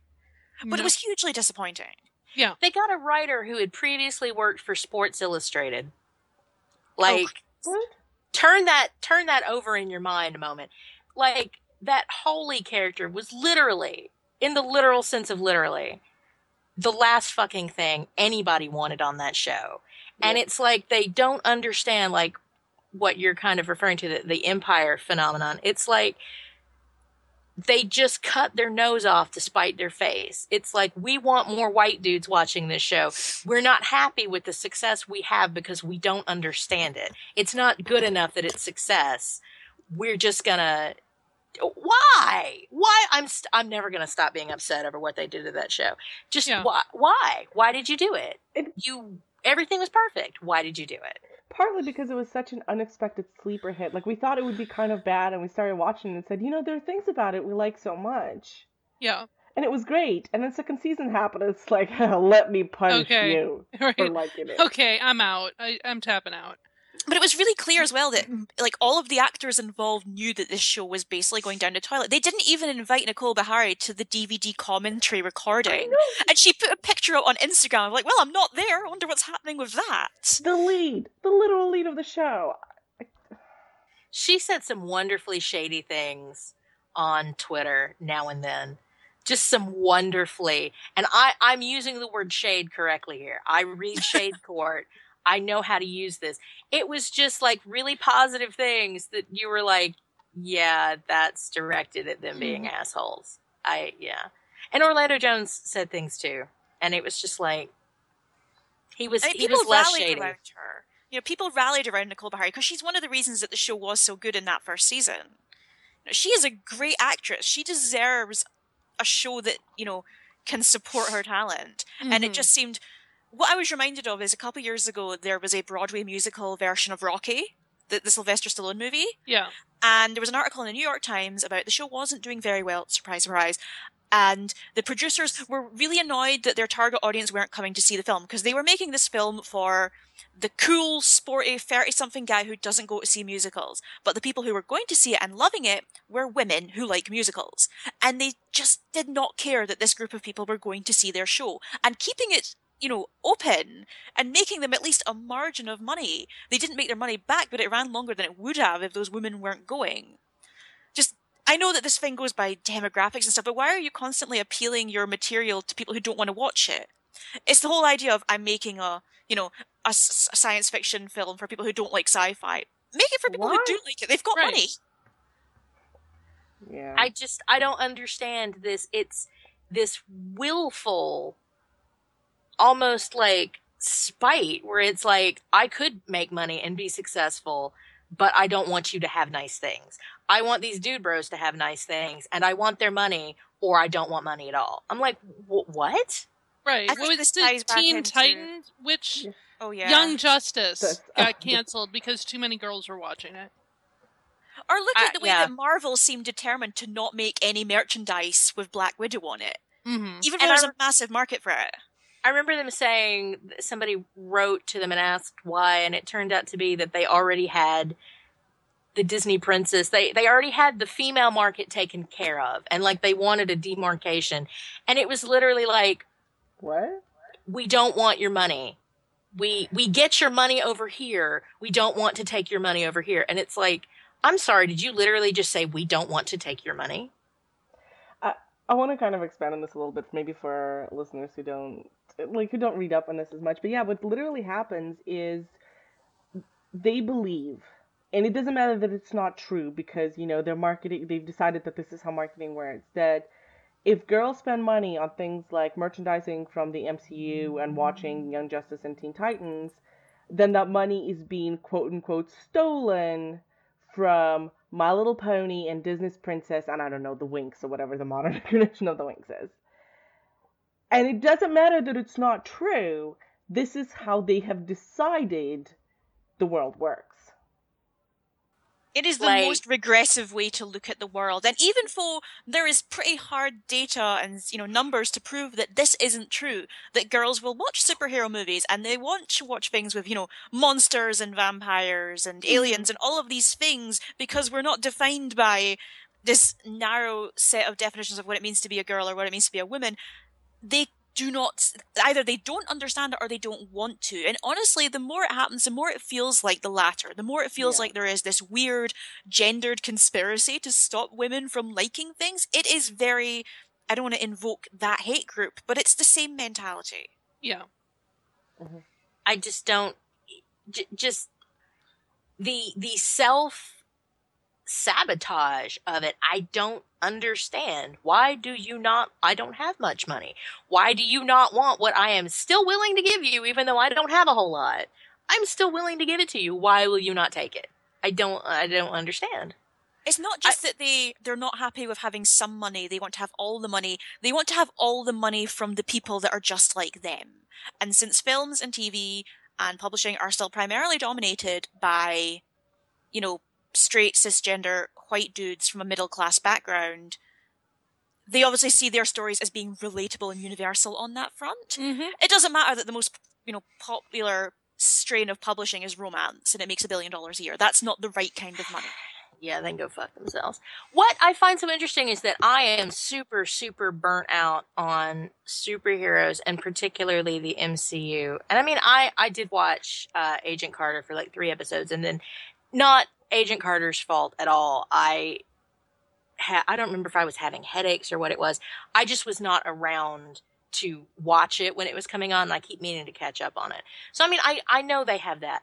But, like, I think I just got burnt out on dude superhero movies. Three of them a year, and if they had had a Black Widow movie, I probably would have been way more interested. I probably mm-hmm. would have come back to the fold for that, and, like, now I'm like, this Jessica Jones thing actually looks pretty good. And once again, this is, I don't think we, we said it since we started recording.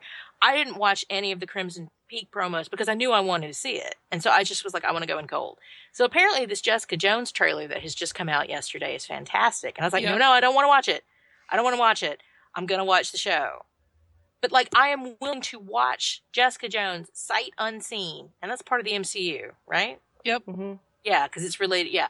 So like, I have total M C U fatigue, and I'm going to watch this sight unseen. Like, that that is how interested I am in a female-driven story. That if you tell me, yeah, it looks good, trust me on this, I'm like, okay, I'm there. Yeah. But they don't they don't want to take my money, you know? Right. It's like, and Captain Marvel keeps getting oh, pushed yeah. back for... Twice first now? It was for Spider-Man, the second time was for what? I don't even remember.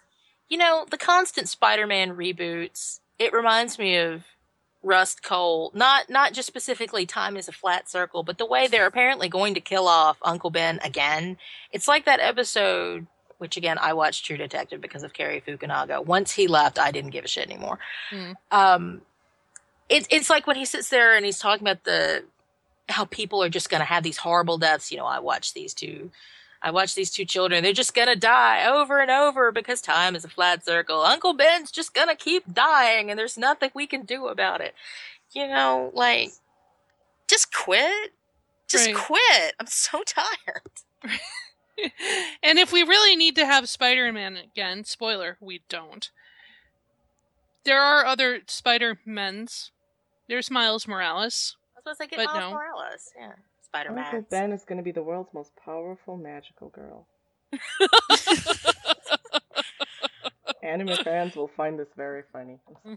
Here, here are my Spider-Mans. Look at my Spider-Mans. My Spider-Mans. Look at them. I think this is also the problem with, um, because, as I mentioned earlier, you know, the, the constant, you know, copy-pasting of what we have as a modern blockbuster. what Marvel has done is is nothing short of revolutionary. For them to create this completely intertwining universe is really impressive. But once again, they seem really unwilling to kind of embrace this very eager and growing audience, because, but they only seem to be willing as well to give them a token film. You know, mm-hmm. It's like, you get Captain Marvel and that's it. If you're a person of color, you'll get Black Panther and that is it. And it doesn't seem to register to them that maybe they should try more. There was, um, was it Dan? No, it's not Dan DeDio, he's D C. Um, is it Kevin Feige? Is he the, yeah. the Marvel yeah, guy? Because yeah. he was asked about all, he's been asked about all of this several times, and his answers, they verge from being insulting to oblivious. Mm-hmm. But even if you look at like the, the the individual films themselves, you know, I really like Guardians of the Galaxy, but the way that film treats Gamora is atrocious. Yeah, I had a lot of problems with that film. Yeah. I just can't like it because of that. And I was all set to love it. The way that Marvel are picking their behind-the-camera talent as well is, it's it's either fascinating or weird or creepy. I can't really decide. You know, uh, James Gunn, who directed Guardians of the Galaxy, was best known for directing Tromo horror movies. The new guy who's going to be directing the Spider-Man film, his last film was like a three hundred thousand dollars indie thriller with Kevin Bacon. Um...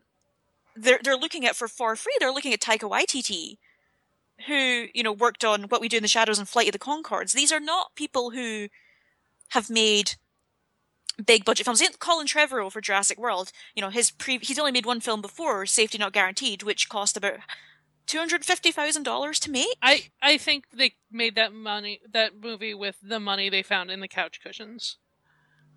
Pretty much, and on the one hand, it's interesting and often quite admirable that they are giving such a huge and important opportunity and serious level of belief to these filmmakers that they can go from micro budget to big budget, even though it's also exceptionally risky. But they're only doing this with primarily white men. Like, there was, when they've been talking about Taika Waititi, he would be the first non-white director of a Marvel movie. Mm-hmm. Think about that. Who was it? Who? What movie was it? It's like the guy who wrote Pride and Prejudice and Zombies, or Seth Graham. Seth Graham Smith. He's going to be directing The Flash. He has only ever directed two television episodes. I saw I saw writers on Twitter. I think um, I saw writers on Twitter who were flipping the fuck out. White male writers who were like, "This is bullshit. This is bullshit. Why did they not give it to a director?" And a, a real experienced director, they just, I think at some point somebody had said, he reminds me of myself, the people who hired him. And it was like, so that's why. You're literally hiring people who remind you of you, whether they have experience or qualification.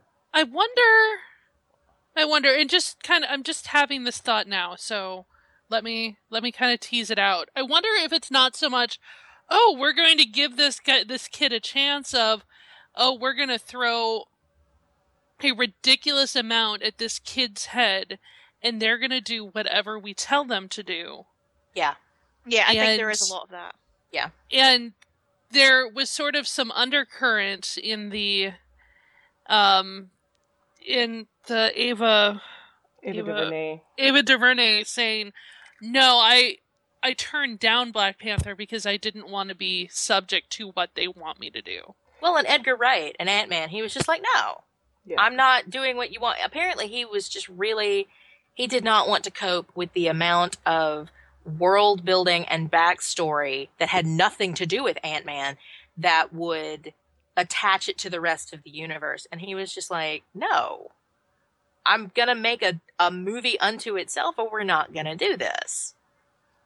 So he walked. I mean, I, this is why I don't entirely blame Colin Trevorrow for the Jurassic World thing, because I'm like, he made like a five dollar indie movie before this. He doesn't have control over shit.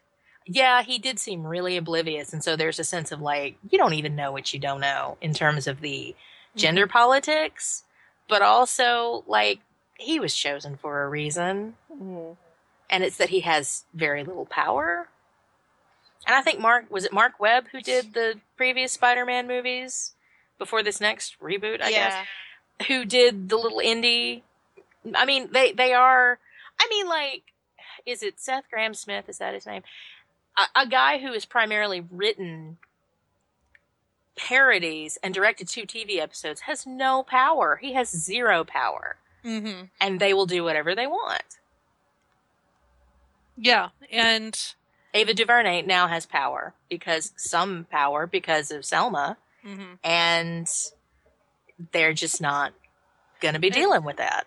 Right, and I think probably Edgar Wright has made them a little bit gun-shy about hiring people who have enough industry clout to say, how about you go fuck yourself? Well, I think Joss Whedon did that as well. I mean, the closest you get to really auteur moments in the Marvel series are those moments in the Avengers that are very clearly Joss Whedon moments. Mm-hmm. And he's been quite open about the fact that this, you know, making these movies was really difficult because not just because of the expectations, but because of all the studio notes and such. Right. There was that whole business with the Thor, uh, not Primit prophecy or whatever in the yeah, cave. Thor, Thor oh, goes God. for a swim. No one yeah. knows what the fuck is happening right now.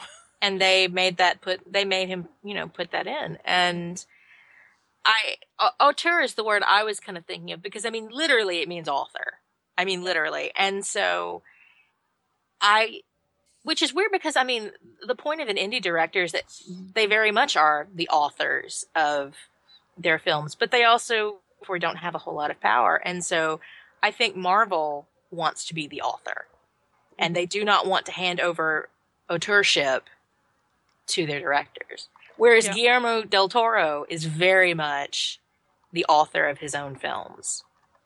I, I guess to kind of tie this into the discussion, what's killing me is it's like del Toro is making these movies that we want to see. And there are these audiences that want to see them. But they're not telling the audiences that it's there. So it's like, why won't you take our money? Right. We... This isn't even we won't make Black Widow. This is we made it, but we won't tell you. Mm-hmm. We should be noticed before we wander away from this conversation that, uh, was it two months ago now, there was that big thing that the Marvel Creative Committee has been disbanded. Mm-hmm. So these movies, which were almost kind of made by committee, well, literally made by committee, and there was a lot, I think there was a lot of internal politicking between Kevin Feige and Isaac Perlmutter and all the other people involved that overshadowed the making of these movies, which is now technically not going to be a thing, but I'm not sure that having Feige just have all the control is a better system. I guess we'll see. I think that there have been several incidents that are maybe changing things in terms of the kind of people they want to employ. I mean, look at what happened with Fantastic Four, which was very clearly, I think, well, one, it was, I want to hold on to the rights to this series, but it was also, we want this movie to be a specific way, which is why we're going to cut it to pieces, even though the film that Josh Trank is trying to make is, you know, very clearly going off those rails. But also, if you look at the directors that have been hired for all the Star Wars movies, Colin Trevorrow aside, you've got, you know, Rian Johnson and Gareth Edwards and the Lord and Miller pair who made the Lego movie. You know, they're actually beginning to hire, they're still hiring white men, but they're hiring people that have at least their own recognizable style and attitude to making these kind of films. And letting them use it. Yeah, I mean, they've hired Phil Lord and Christopher Miller to do a Han Solo movie. So you can tell that that is at least a case of, we've confined the right people for the material, but we're at least going to let them do the material the way they need to. I mean, mm-hmm. maybe they won't. We don't know. That movie hasn't even been written yet, as far as I know. But there's an expectation there when you pick certain people. So I'm hoping that at least if they will start hiring some more women and people of color, and because, you know, those directors are there, and statistically speaking, the budget of a women a women directed movie is, you know, like ten times less than that of the average male directed film because they're just not being given these studio chances. Mm-hmm.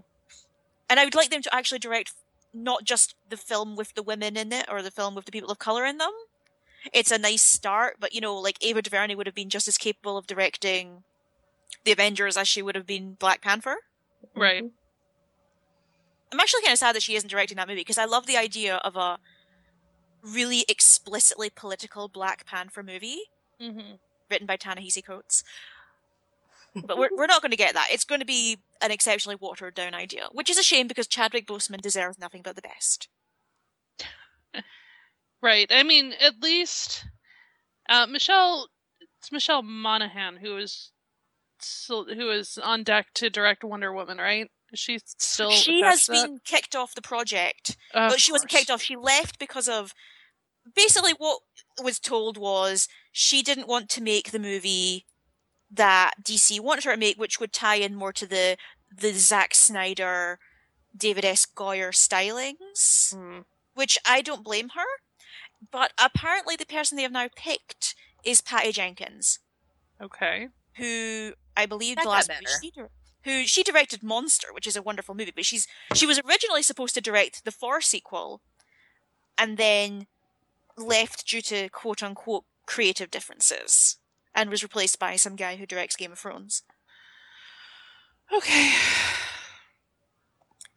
Like I, I would I hope she does well, but if the the the stuff we were hearing after Michelle MacLaren uh, left the Wonder Woman project are true, it basically sounds like they want to make an, a masturbatory fantasy that ties into how wonderful Batman is. Yeah. Because Zack Snyder isn't masturbatory enough. Right. Like, there's an example of why auteur theory in these movies can sometimes be a really shitty thing. Because Man of Steel is clearly a Zack Snyder movie, and it's the most abhorrent thing on film. I hated yeah. that movie so much. Yeah, Man yeah. from U N C L E made me so I mean, I know that I was it. one of the three people on the planet who liked Sucker Punch. And really? Yeah, one of three, yeah. I like bits of it, so three and a half. Okay, uh, sorry, continue. I mean, I don't I don't think it's a good movie, but I enjoyed it. Shocking revelations today on Anglophile. But the thing is, I, I liked his movie of Watchmen, so, you know. I did too, yeah. yeah. Like, for all the crap, so much of that movie, like the slow motion jiggly sex scene in the fire flame, which is in the comic books, so they can't even mock that. Yeah. He's an exceptionally fanboyish director, which isn't necessarily a bad thing, it's just that the person he fanboys is Frank Miller. Right. Horrors, horrors, horrors, horrors, horrors, horrors, horrors, horrors. Hey, have you seen that the new Frank Miller Batman comic is called The Master Race? Jesus Christ. It's been co-written by... God, who is it who's been co-written by? It's Brian Azzarello, I believe.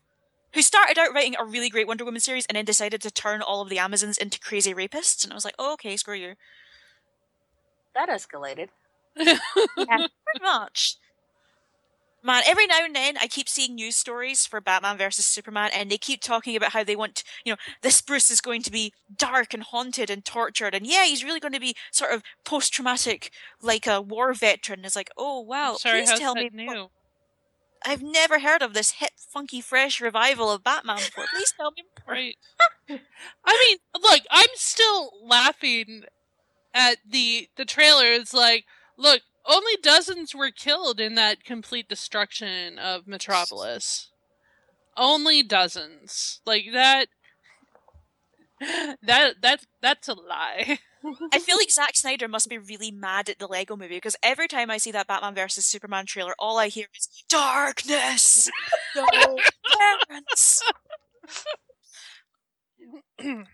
I think for all... At least, you know, for all of this sort of, you know, generic... assembly line churning out that Marvel is at risk of doing, at least they seem to have a consistent plan in place. Mm-hmm. D C seem to be like, pfft. We're just gonna make shit up as we go. That's fine, right? D C, how do you get T V so right and movies so wrong? Mm. What I loved was how long it took D C to catch up to the M C U. Like, normally that's like a bandwagon kind of thing where you'd think a company like that would figure this out in a year or two, but it took them several years to be like, maybe they were waiting to see if it would crash and burn financially, but that's just the saddest, like, like just now we're getting Justice League kind of started? Really? Mm-hmm. Well, just now. They, they tried to get it off the ground a long time ago and it was going to be directed by George Miller, which post Mad Max Fury Road sounds like a great idea. I know. I think they've talked about doing it again and maybe getting hold of him, but I feel like it's just going to be Snyder here on out. I I had heard that, and I want much better things for George Miller at this point. Yeah, you have so much. Let him off the leash. Let's just, you know, let him have some fun. But speaking of D C T V, are we going to think Supergirl is going to be good or crash and burn? I hope is good. I think it's really interesting that you have that variety of something that's more like a kind of... It, it harkens back to the kind of Lois and Clark T V show, you know? Mm. I would like it to be good. If I, I think it's going to get a lot of nasty think pieces about, oh, wow, this is just so girly and insulting. It's just, you know, screw you. There were those think pieces happened after the trailer last spring. Well, I think people are a little... Was it... Uh, they're a little wary because of the... Uh, was it the Ally McBeal style Wonder Woman... Oh, script, yeah. Possibly, where it was like she sits and eats ice cream and cries or whatever. And... Have you seen that pilot? Oh, so it's a real pilot. It's not just. Oh, no, yeah. yeah. That's the that's the Adrian Pilecki one. Pilecki one, yeah. yeah. And is which it? Is it's by um, yeah. what's his face, David E. Kelly, who did yeah. Ally. So literally, so Ally McBeal. Was Ally yeah. McBeal. Yeah. Literally, yeah. yeah. It's a really. Str- it's clearly made by someone who's never actually read a Wonder Woman comic before. I'm just saying I can see how people would be scared with Supergirl. Like, there, that was in the fairly recent past, and I am... My surprise there is that they didn't go forward with it. I I did not expect cooler heads to prevail on, on that one. I fully expected that to go forward. So I'm going to link in the show notes S F Dupree's review of it, of the full pilot, and it was... I watched that. I didn't watch the pilot, so I watched it with kind of a voice voiceover review. It was... bad. Not only did she had like three secret identities going down because she was Wonder Woman, and then she was Diana Pryce, C E O of a Wonder Woman marketing corporation, and then she was Diana something else, you know, average girl living an average life. Yeah, she goes home to her cats and she watches T V and eats ice cream and cries because that's all us women want to do at the end you of the day. Are... Am I right, ladies? I just... It's a movie that casts a villain as Elizabeth Hurley. Oh, pilot, what, I should say. What kind of ice cream, though? That is important. Oh, I cannot remember. It, it's a strange pilot. I mean, it makes a lot of sense when you find out it was N B C. so, so I heard, I think you did too, Kayleigh, we heard this morning that Brian Fuller is bringing Amazing Stories back? Yep. To N B C. Not sure how I feel about that. Like, I'm excited that Brian Fuller's getting work, and I'm glad that N B C at least see him as a valuable asset, but can they just let him do his own thing, please? Actually, I feel like Amazing Stories is kind of his own thing, but this feels to me like they've seen the the kind of anthology way of, you know, T V that's sprung up a lot over the past couple of years, particularly with people like Ryan Murphy, and they thought, hmm, we're several years late to this trend again, but we really should get on it.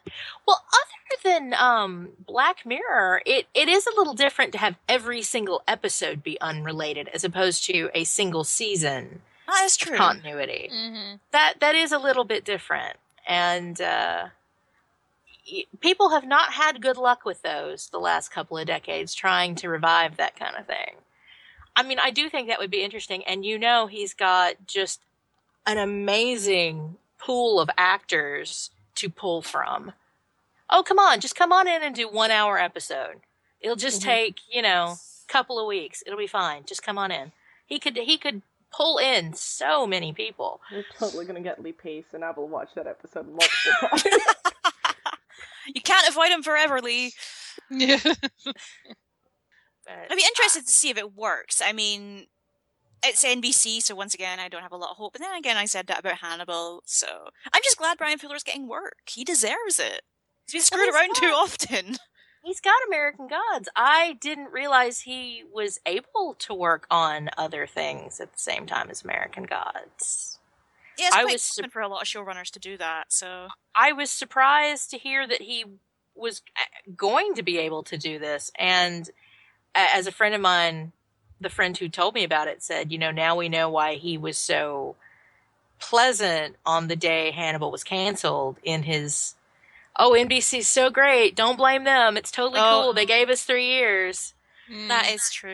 And in fairness, N B C did give them three years. If that show had been on any other major network, it wouldn't have gotten that. The true. reason N B C kept it on is because it gave them critical cred. They didn't pay for most of the show, and they had literally nothing else to replace it with. N B C, it's not like we have anything else. I said that multiple times. Apparently that new show, The Player, has just gone down in flames. Blind yeah. Spot is not good, I hear, and I don't know if it's doing well separately from that. Heroes is apparently a garbage fire. Oh, the reviews for that one were hilarious, by the way. I O nine yesterday was like, fuck this. I'm not even going to tell you what happened. I'm just going to talk about how terrible it is. Like, it's just a total garbage fire. And I was like, I'm I'm kind of upset that N B C would even do Amazing Stories, because I really liked that as a kid, like in, I guess it was the eighties. And I'm like, I wasn't going to come back to this network, okay? Like, don't make me know. You're on notice, okay? I don't, I'm still mad at you. We're still on the no contact, delete the Facebook stage of our relationship, N B C. I'm not talking to you. I sat down to watch the pilot of Heroes, and I was sick. And I tweeted after about an hour, it was a two-hour pilot, I tweeted after about an hour, well, Heroes is still a steaming pile of crap, and it's really boring. And ten minutes later, my roommate could hear me snoring on the couch. Didn't Brian Fuller work on that the first season, though? And then he yes. walked off it, and it went straight to hell. And it went straight to hell. Yeah. What happened, yeah. I think, was he had, I think after Pushing Daisies got cancelled, he signed an exclusivity deal with N B C to work on any of their shows. And I think he's friends with a lot of people who work on Heroes. So he wrote a lot of their episodes, and the, re- the ones he wrote are the ones that have, like, a lot of critical and fan cred. I think one of the ones he wrote is generally considered one of the best. He didn't sit yeah. down because he no. was like, I'd quite like to make my own shows now. And then that show just kind of went, you know. What Apparently, he specifically had a, a gay character that they insisted on straight washing. And that was yeah. very upsetting. And that was, it was the Hayden Panettiere friend character. Yeah, yeah. And he was... That was very upsetting, and I think that's not even the first time a network had done that to him. I think Showtime must have done it to him. It and did. So that was one of the reasons I, I heard that he he left that. And, wow, he made up for it with Hannibal. So was the Showtime one uh, the main character's dad in Dead Like Me? I think so. I think that was the story he told, yeah. Yeah, he had a really acrimonious split with Dead Like Me. I believe he left, like, three episodes in. Yeah. I didn't realize how soon that was. Yikes. I mean, just it, it's interesting how there, there's kind of a floating theme going on here, which is that people want things, but because it's an audience that the powers that be choose to not understand, they refuse to give people those things. Mm-hmm. And and here I'm I'm talking more about the idea of, of gay representation that has, has come in. But, I, I mean, I just find that so fascinating that it's like, why people want to see this? Why won't you give it to them? They want to give you their money. I, why? Okay. I think for a lot of them, particularly in sort of studio heads, those stories are only worthy to them in the sense that it might get them progressive cred and awards. Because mm-hmm. look at what's happening this year with, you know, the main Oscar race. You've got The Danish Girl, which is the Tom Hooper, Eddie Redmayne movie about Lily Elbe, the first um, trans woman to go through gender reassignment surgery. That role is played by a man. But then you have something like Tangerine, which is a film that's come out this year, which is about two trans women of colour who are sex workers, who are actually played by trans women of colour who were sex workers. And they got, you know, great reviews, and the film's done really well for an indie, and they're actually giving it an Oscar campaign, but you know it's not going to take. You know Eddie Redmayne's going to get that nomination before they will. Because to them it's seen as more of a feat of worthiness. Mm-hmm. Which is absolute bullshit, and it's incredibly regressive and insulting, and it's a nasty attitude that permeates not just through allies of the L G B T Q community, but the community itself. It's not enough for the... Like, look as well with what happened with uh, Roland Emmerich and his Stonewall movie. You know, he wanted to make a movie that, you know, people who don't like gay people would want to go see. Right. Like, what? Didn't seem to understand that it didn't matter. They weren't going to go see it. Like, what? Why? What? I, I mean, I heard that too, but you just kind of go... Ooh. I feel like that was a cheap excuse for him to justify replacing Marsha P. Johnson, Sylvia Rivera with a self-insert Abercrombie and Fitch model, mm-hmm. who just seems to, cr- who literally cries every time he has sex with another man. What, really? Yeah, yeah, there's like several scenes apparently in that movie where he is receiving blowjobs or having sex, and he's just crying. It's a really weirdly regressive and conservative movie in regards to gay sex, from what I've been told from f- friends and critics I trust. I, I just realized that you can't hear my face. You can't, can't actually. Though. We can, though. We can hear, hear the look on my face. I it's... can't hear my face when I'm with you. Sorry. Uh, it's but kind of a palace that... cat kind of thing going. We just tend to imagine Palace Cat of you most times anyway, so... True. No, but yeah, this was the thing about the Stonewall movie. You know, for those of you who don't know the history of the Stonewall riots, the first brick was thrown by a trans woman of colour called Marsha P. Johnson. In the movie of Stonewall, a lovely gay black man hands the brick to the nice, pretty, white, cisgender gay boy who seems really muscled despite the fact that he never seems to work out and came from some farm in the Midwest. And he throws the brick. And once the riots are over, they're basically all hopping around the streets going, yay, we've got rights now. It's like... Did that, that's really not what happened. So not only are you smudging out a really key part of history that a lot of people aren't even aware of, and the fact that it is a gay man that did this as well is what makes it even more insulting, but you're trying to justify it with some claim that, well, this will make it more comfortable for the people I want to see the movie. Here are the people who are never going to see this movie in the first place because they already think that I'm evil and terrible and deserve to die. Right. And that movie flopped fucking hard, and rightly so. Like, why, if you're not going to tell the story, why are you trying to tell the story? Mm-hmm. Well, that's, that's what I keep. That bugs me about, it ties not just Stonewall, but with um, the Danish Girl casting, is if you don't want to tell that story right with the people that it affects the most, why do you feel that story is worth telling in the first place? Like, if you're not going to tell a story about a bunch of trans women starting a riot, then it's not your story to tell. And I'm not saying that, like, you know, Roland Emmerich couldn't have directed that movie, but the movie that he wanted to make is not the story that needed to be told. That was pure masturbation, what he wanted. It's like, what's that story about the movie executive when they were trying to get a Superman movie made? It's like, well, he can't fly, he can't wear a cape, and he can't, oh, yeah. can't be Superman, right? Like, then you're not making a Superman movie. Like, what is that even... That's uh, John Peters, who was, um, if you've never seen the Kevin Smith live... where he talks about going to meet the, uh, John Peters about writing the Superman movie, the one that Tim Burton was originally going to make with Nicolas Cage. It is. If you've seen the pictures from that, you'll never unsee it. Yeah. There's actually a documentary that's just come out called The Death of Superman Lives, What Happened, and it talks about, you know, everything that movie was going to be before it got cancelled. So, yeah, I mean, it's worth looking up just for that picture of the mulleted Nicolas Cage as Superman. It will haunt your dreams. I've never wanted a Nicolas Cage Superman with, like, Tom Hiddleston Loki hair. What? Remember, they were trying to get a Justice League thing going at that time, so it would have been, you know, Nicolas Cage's Superman. Who was Batman at the time? Was it Michael Keaton or was it Val Kilmer? What year was it? Um, ninety-six, ninety-seven, I think? Uh, that was Val. Right. So you that would have was Val Justice... moving into Clooney. Yeah. Oh, could you imagine if Clooney had been tied into a multi-film deal for Batman and the Justice League? Mal never would have married him then. So do you think this movie is going to make its uh, Crimson Peak, to tie it back to our original topic? What? Remember when we had one of those? Um, do you think the domestic the, the domestic box office will pick up, or do you think that it's really going to have to rely on foreign money? Because if this movie doesn't get it to China, that is going to be a big problem. And I think it will just be used as an excuse to not make these kind of movies anymore. I mean, look at the amount of movies that Guillermo del Toro has started planning to make that have then been cancelled.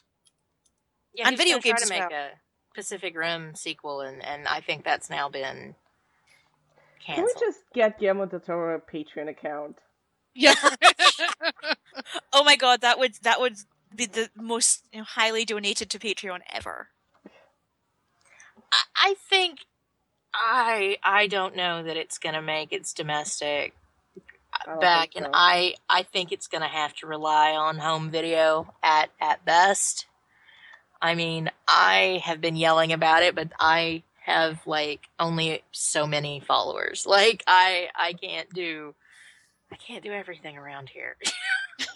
I I am not a substitute for a I mean, well, right now they're at thirty-two million dollars and their budget was fifty-five. Before you even get into marketing, yeah. Yeah. Which they apparently did did spend money on. They just didn't do it efficiently, I guess. Yep. People were telling me they were seeing Crimson Peak ads all over the place and were kind of sick of them. They just weren't aimed the way they needed to be. The the tone or the audience. They were really trying to get horror dude fans. And, I mean, I would like to say if they had marketed to multiple demographics, it would be nice to say we are assuming that horror dude bro fans will also enjoy this, and we are not going to assume they can't enjoy it. We're going to be open about that, but it was much more we're closed off to the female audience. If they had... It could have been inclusive towards men, but it was excluding women almost. I I don't know. Why would you not? Uh, I don't. I, that's right. I don't even. I'm not even like surprised anymore because this keeps happening. But I'm always in, just increasingly disappointed. Mm-hmm. We're not mad. We're just disappointed. Yeah. Yeah. We're a little bit mad. Well, a little bit.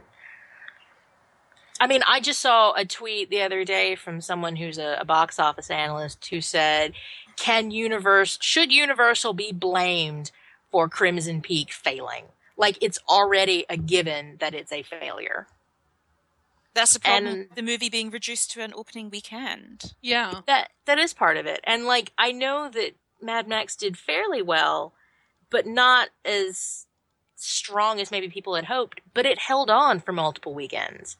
And it had very relatively low drops. And it was like a medium-sized, you know, kind of hit. And I think it probably has done very well on home video. And it kind of sunk, sank its hooks in culturally in a way that you can't buy.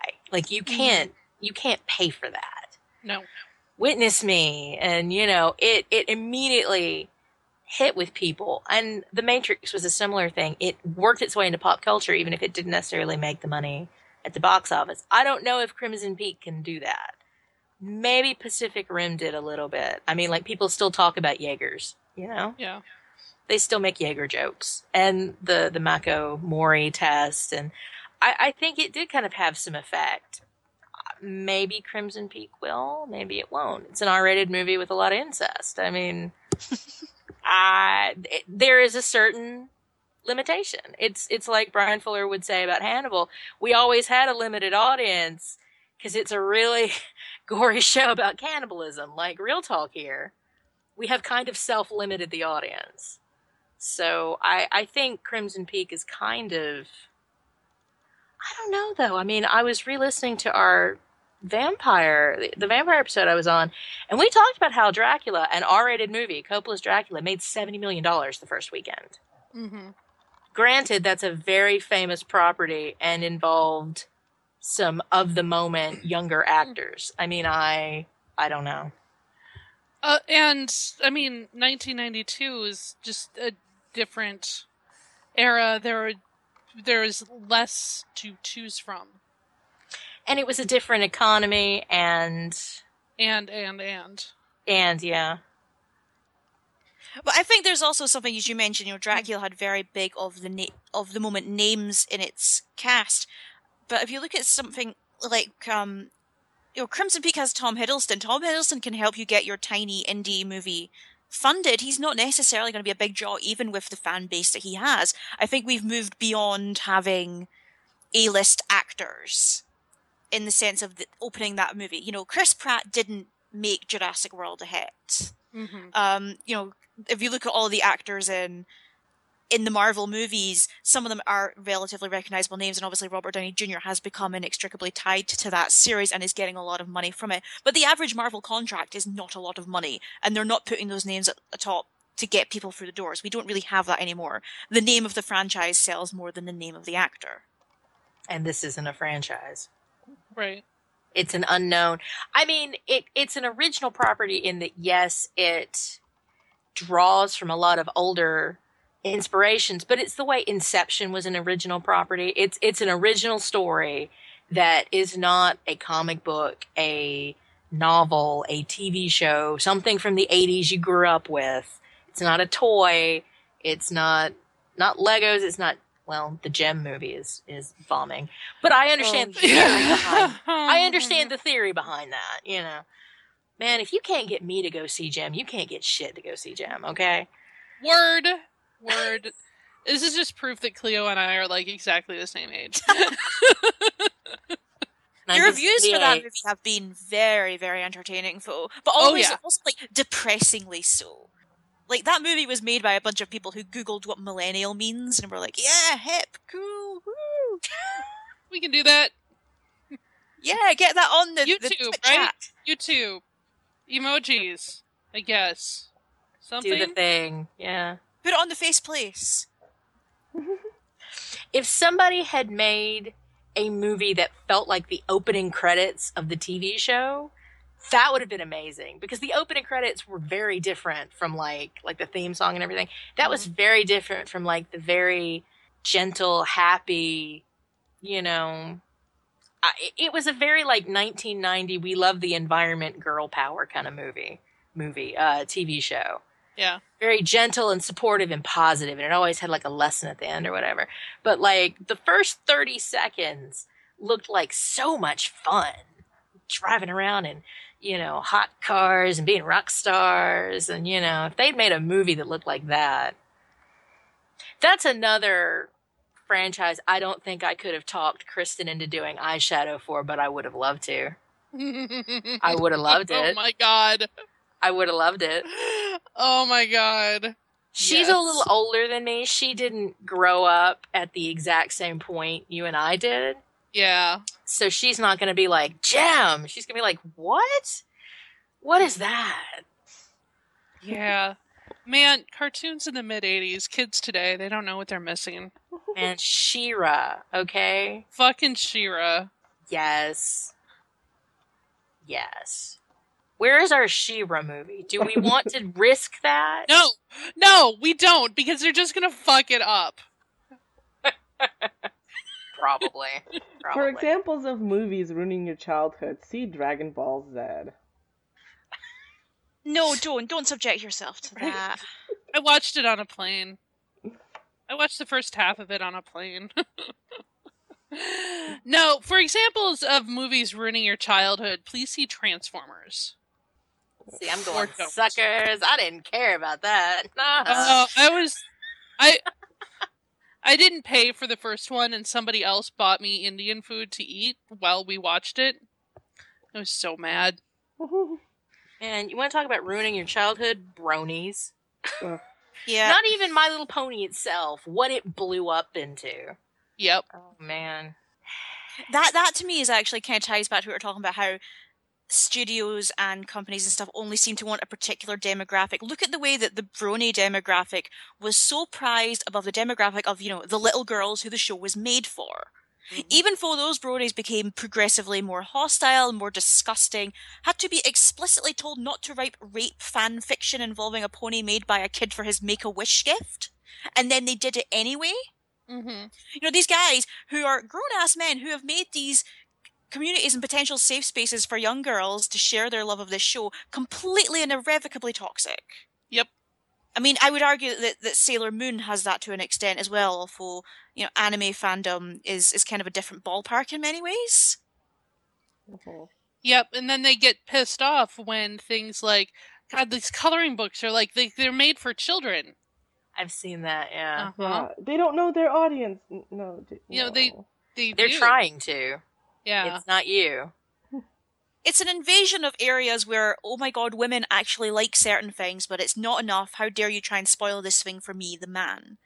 But I've seen I, this kind of happening with um, the Steven Universe fandom, which is almost exclusively women who are writing really fascinating, interesting insights into this show, and you're already getting the kickback of, oh my God, look at these women in this show. How dare they?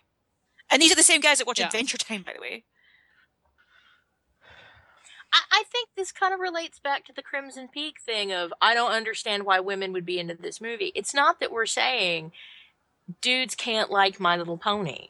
We're not saying there's like strict gender demarcations of what you can and can't like, but it's the sense of if this is the natural audience for something, be respectful of that and enjoy it alongside other people, and don't demand that it be retrofitted to your specific tastes.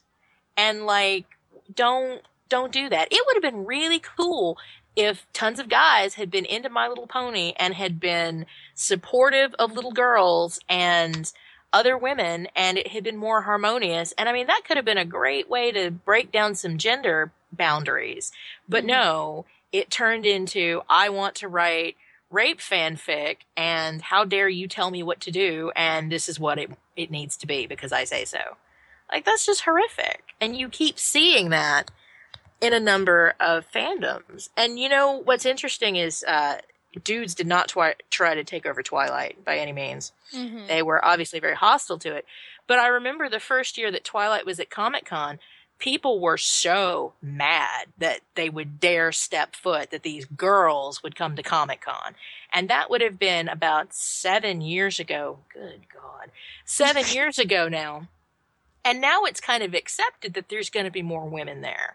Mm-hmm. And I I think particularly because comic book movies have drawn such large female audiences, I think people expect it more.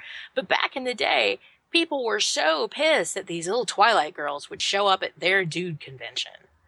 And I remember when that first happened, Kevin Smith was holding his panel and he mentioned Twilight and started booing. He says, come on, guys, you're in a room full of people dressed up as Chewbacca and Spock pointing at girls and going, look at those fucking geeks. And it's true. Like, of course there's girls that are going to be geeks for that kind of thing. There are geeks for everything. They're not invading your space by coming here to fan their thing. What you're doing is trying to shove them out of that space because you've declared that your thing is more worthy of it.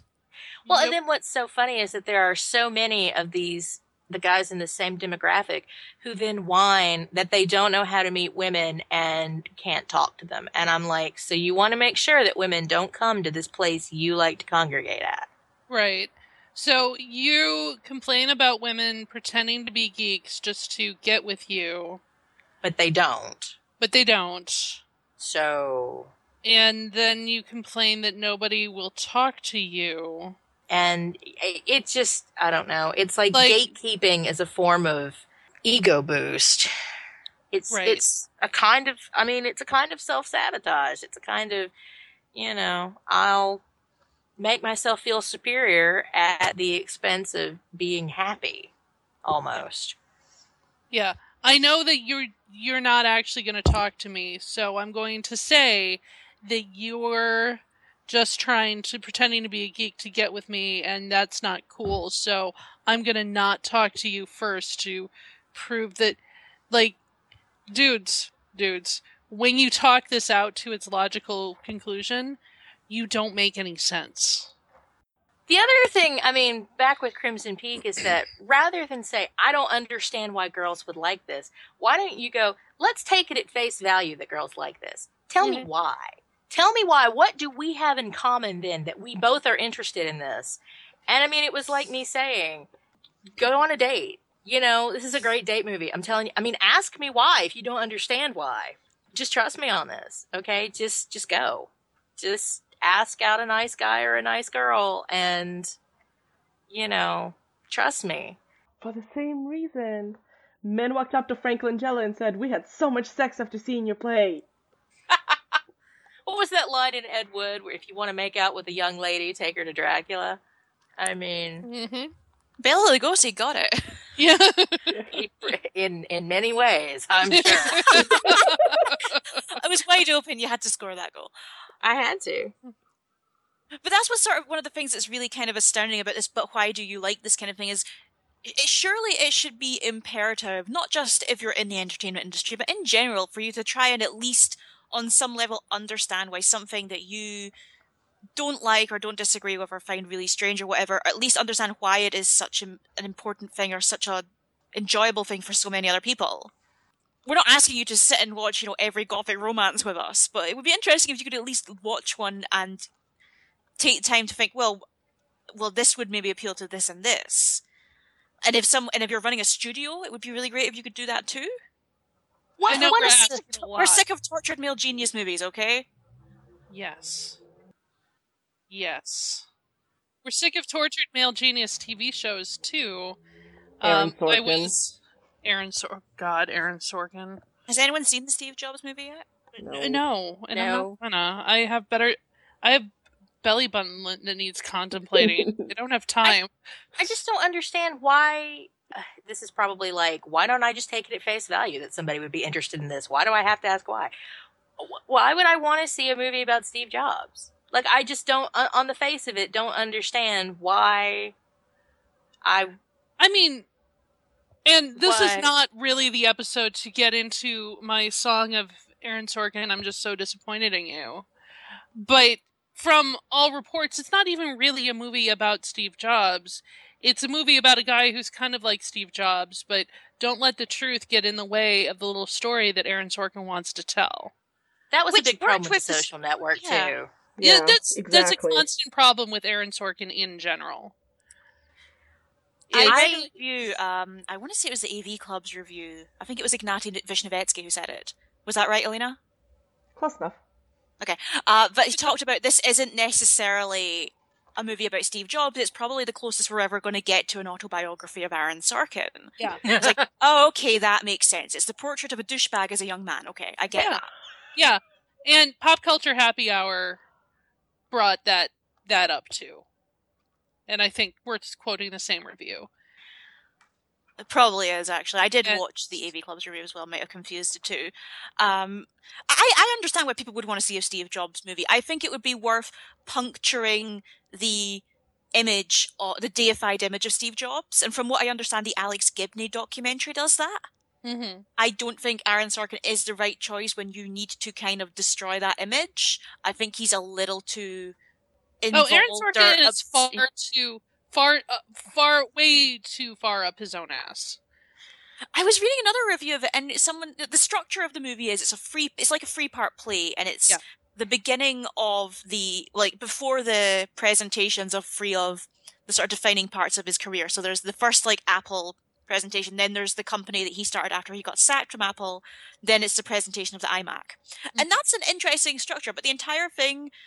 Apparently, every structure is basically Kate Winslet comes in and says, why aren't you a good father? And goes away. And then Jeff Daniels comes in and is, well, I'm the father figure in your life that you have. What's, what's it like being adopted, Steve Jobs? And then goes away. And then Steve Wozniak and Seth Rogen walks in and says, you know, you can be a nice guy and a genius at the same time. And then walks out. And that's basically it. Yeah. That's what I'd read about it. And I was like, why? Why do I care about this? I really don't. I really don't. Okay. From what I understand, a lot of people didn't care about it because originally the role was well, originally it was supposed to be David Fincher directed and starring. Was it Leonardo DiCaprio first or Christian Bale first? I know Christian Bale was involved, right? Because I think they approached both of them. Because obviously this is for them kind of seen as the Oscar baity film, and then there was the big fallout, and it's basically documented in all the Sony emails. But there was, you know, big fallout regarding the script and the implications of making a movie this soon after the guy has died and his family are all there to see it. So they, and directing Sorkin is difficult. Mm-hmm. Now, that's dialogue you have to have a firm grasp on. And from the looks of the reviews, Danny Boyle, as wonderful a director as he is, doesn't have that mm-hmm. grasp. Yeah, the thing about The Social Network to me was that I really liked that movie. I... As a story unto itself, I really liked it, and I like a lot of David Fincher's work. But when I then found out that Mark Zuckerberg has been with the same girlfriend and, and has now married her, and was had a girlfriend through that entire storyline, I was like, then your entire thesis that he did this because of it just falls apart. I'm like, right. Then this makes no sense at all. Right. Why why is that what you pinned this on? That great Rooney Mara speech about, you know, it's because no, it's because you're actually an asshole. I'm like, then that didn't that's mm-hmm. not who he None is at happened. all. Right. Why but that truth would have gotten in the way of Sorkin's little story, so yeah. yeah. But all of his stories then seem to be defined as this poor man can't get over the lady person. Or in the case of what seems to happen with Steve Jobs is this poor man can't get over the adoption and the daughter he never wants to acknowledge. For someone it's, who is such blatantly a, not true. Yeah, for someone who is so, you know, skillful and often very acrobatic with his dialogue, he doesn't really have anything to pin it on. And I think they got away with it in The Social Network because David Fincher is an exceptionally controlled director. Mm-hmm. You know, the, the the multiple takes, you know, madness of working on that movie, they pay off in that aspect. But I don't, I feel like Danny Boyle, I think, was brought in pretty much at the last minute. It was really a case of let's get a decent name who is available. Mm-hmm. And Danny Boyle is a wonderful director, but he's not really a dialogues-focused kind of filmmaker. You look at something like Shallow Grave, that is all about the character and the mood and the the gross-out terror. Or something even like, you know, Trainspotting, or even Slumdog Millionaire. That's not about the dialogue. I feel like Sorkin wanted to direct it himself, but they wouldn't let him. Yeah, and they really should not, ever. Ever. No. And now no. I'm just imagining a Fifty Shades movie that's Sorkin and E L James going at it. Just, like, fighting for creative control. I would watch the behind-the-scenes movie of that. I just... I will, I will say, regarding Steve Jobs, I cannot take Fassbender's face seriously since Kyle Colgren said he was handsome Ryan Stiles. Cannot unsee. I just that, j- just from seeing brief, cl- I, I, that casting does not work for me at all. It no, does not. That was a that was a last minute piece of casting though. But then again, I can't see it working with DiCaprio. I can potentially see it working with Bale, maybe. Oh, no, DiCaprio. DiCaprio doesn't. DiCaprio's always DiCaprio in his roles. DiCaprio as somebody. Not he doesn't disappear in, and that would be really distracting for a real person who we've all seen in recent memory. Hughes. It works for Hughes, kind of, I guess, because there's basically no one living who's seen him. You know what I'm saying? I'm not sure what I'm saying. Yeah, no, I, I understand, because even though he still seemed like DiCaprio playing Hughes, I at least didn't have, I, I didn't really have a, a vision of Hughes to, to keep in mind. But like, right. like Christian Bale, I'm I'm concerned. He probably could have managed it just by doing something horrible to his body. Like mm-hmm. I I worry about that boy sometimes, and I don't think I would have wanted to watch him try to do that. He probably mm-hmm. would have like actually plucked his hair out to get the receding hairline, and yeah, you know. There's an amazing story about Michael Fassbender when he was at drama school, and it was told by Tom Hardy because they went to drama school together. And he, Fassbender was like the proper method actor that everyone knew was going to be big, and he was queuing in the lunch hall playing, like practicing as some I think disabled man or mentally disabled person, and was taking was was. blocking up the lunch queue, basically. So eventually Tom Hardy just shouted, "For fuck's sake, Mikey, got on with it!" I like Tom Hardy. We all love I, Tom Hardy. As if I couldn't love that man more, and yet... Have you seen the story on Tumblr about how he rescued a kitten in, like, Romania? Yeah. Yes. And, it was, and that kitten was God's own child, and... Yeah. The thing about any actor trying to look like Jobs is, after Ashton Kutcher, why bother? Amazingly, but yes. Yeah. Like, you're not going to look any more like Jobs than Ashton Kutcher looked like Jobs, so just don't try. Right. And is that not embarrassing? Like... Yes. It should be. We all know that Leo is going to put all of his Oscar efforts into The Revenant anyway. That man mm-hmm. has suffered for his art. He has suffered for his art, and the best best actor race is over, and has been over since July. And it's going to go to someone else. Yes, it's been over since July, since Mister Holmes came out. Ian McKellen played Sherlock Holmes with dementia. It's done. It's over. Go home. Don't but submit. Are they, are they even going to remember that when time comes around? I'm sure of it. Will will Harvey Weinstein or whatever, will he allow that to... Ha- I mean, I always kind of go, okay, who bought it this year? Who bought the award? Well, that's what's really interesting to me about this current race, and I think if we do an Oscar episode, we'll talk a little bit more about it. But the best actor race this year is chock full of actors who not only have really meaty roles, but full of... But they really want to campaign for it. Like, Michael Keaton might get another nomination this year for Spotlight, the film about the, the Boston Globe's reporting into the Catholic Church's mm-hmm. sexual abuse. Mm-hmm. Uh, we've got Eddie Redmayne, who is Gollum levels desperate. There's Leo DiCaprio. You just There's Michael Fassbender. One.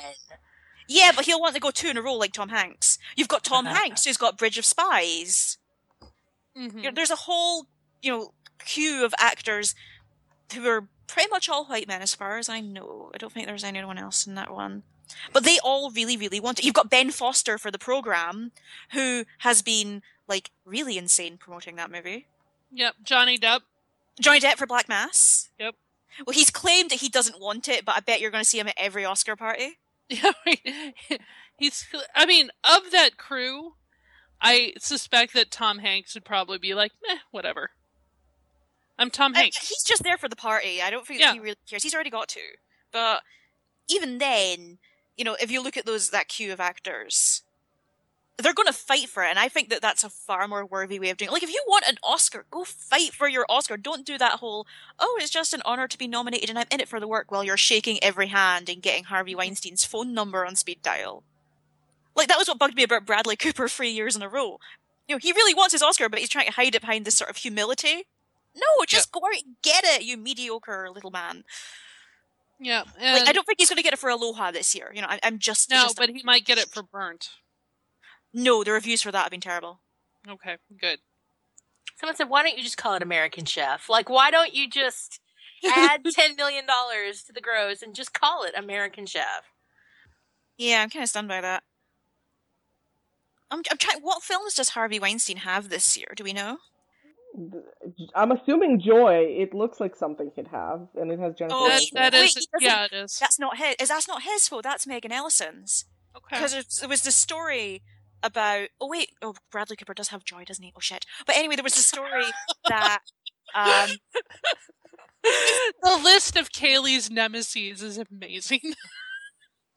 But uh, there was a story about Harvey Weinstein coming on the set of Joy to visit Jennifer Lawrence because he's worked with her before and is friends of her, and David O. Russell basically threw this fit and they had this like big screaming match on set, and this rumor was so prevalent that Jennifer Lawrence had to go onto her Facebook page and deny it. I'd have paid to see that though. Weinstein Company this year has Burnt, sorry Bradley, not going to happen, Carol, which will happen, mm-hmm. and Hateful Eight. And Macbeth. And the Macbeth, yeah, that's true. So Fassbender's going to fight hard because the rumor is he was really pissed off he didn't get nominated for Shame. So, you know, boy wants it. Mm. And go get it, you prick! I don't care. Like if he does get nominated, he might crawl higher up my nemesis list. But you I, know. I, the the rumors of him being abusive to female co-stars. Ugh. Yeah. I didn't hear about any of those until after I saw Jane Eyre. But Jane Eyre is also around the time when the rumors of him assaulting his girlfriend were. Mm-hmm. They're, like, beating her so hard her ovary cracked. I, uh, I, having had some ovary problems, ouch.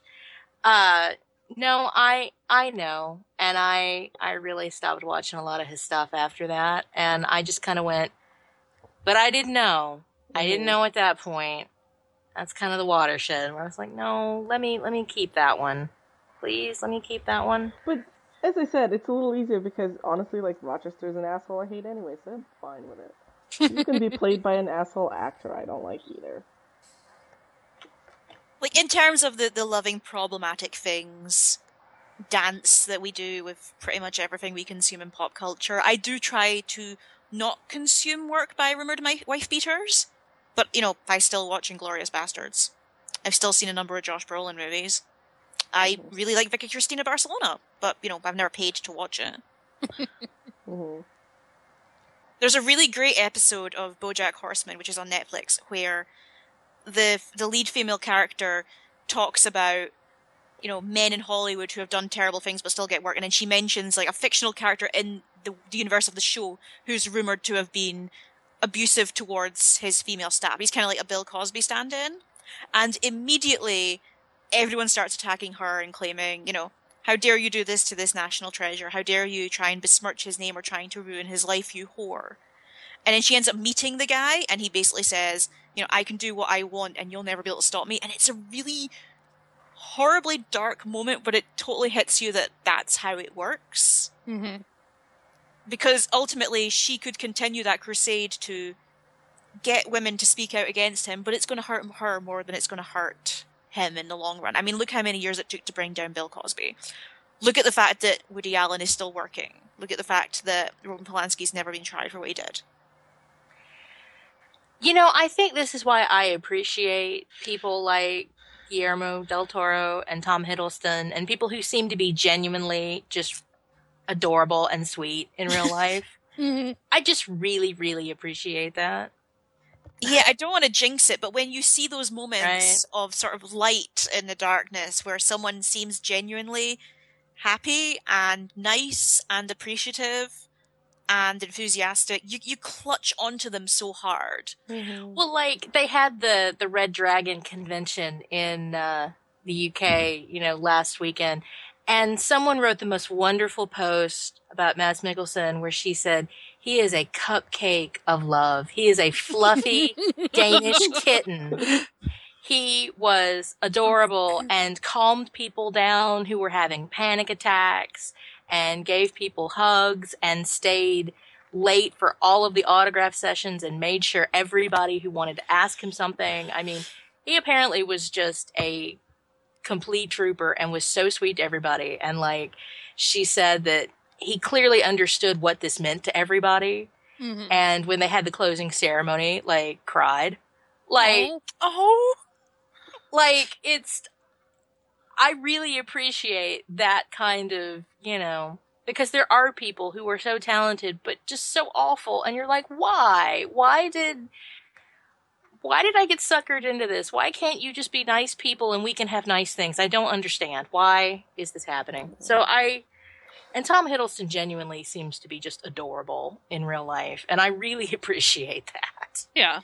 Well, we've had that conversation before with regards to Hannibal. You know, we've all been fans of things where being a fan of that show means that even the people involved with it are going to sort of roll your eyes, roll their eyes at you and say, "Oh, I can't believe you're so invested in this thing. This is really stupid." And that didn't happen with Hannibal. Everyone involved seemed genuinely delighted to have fans.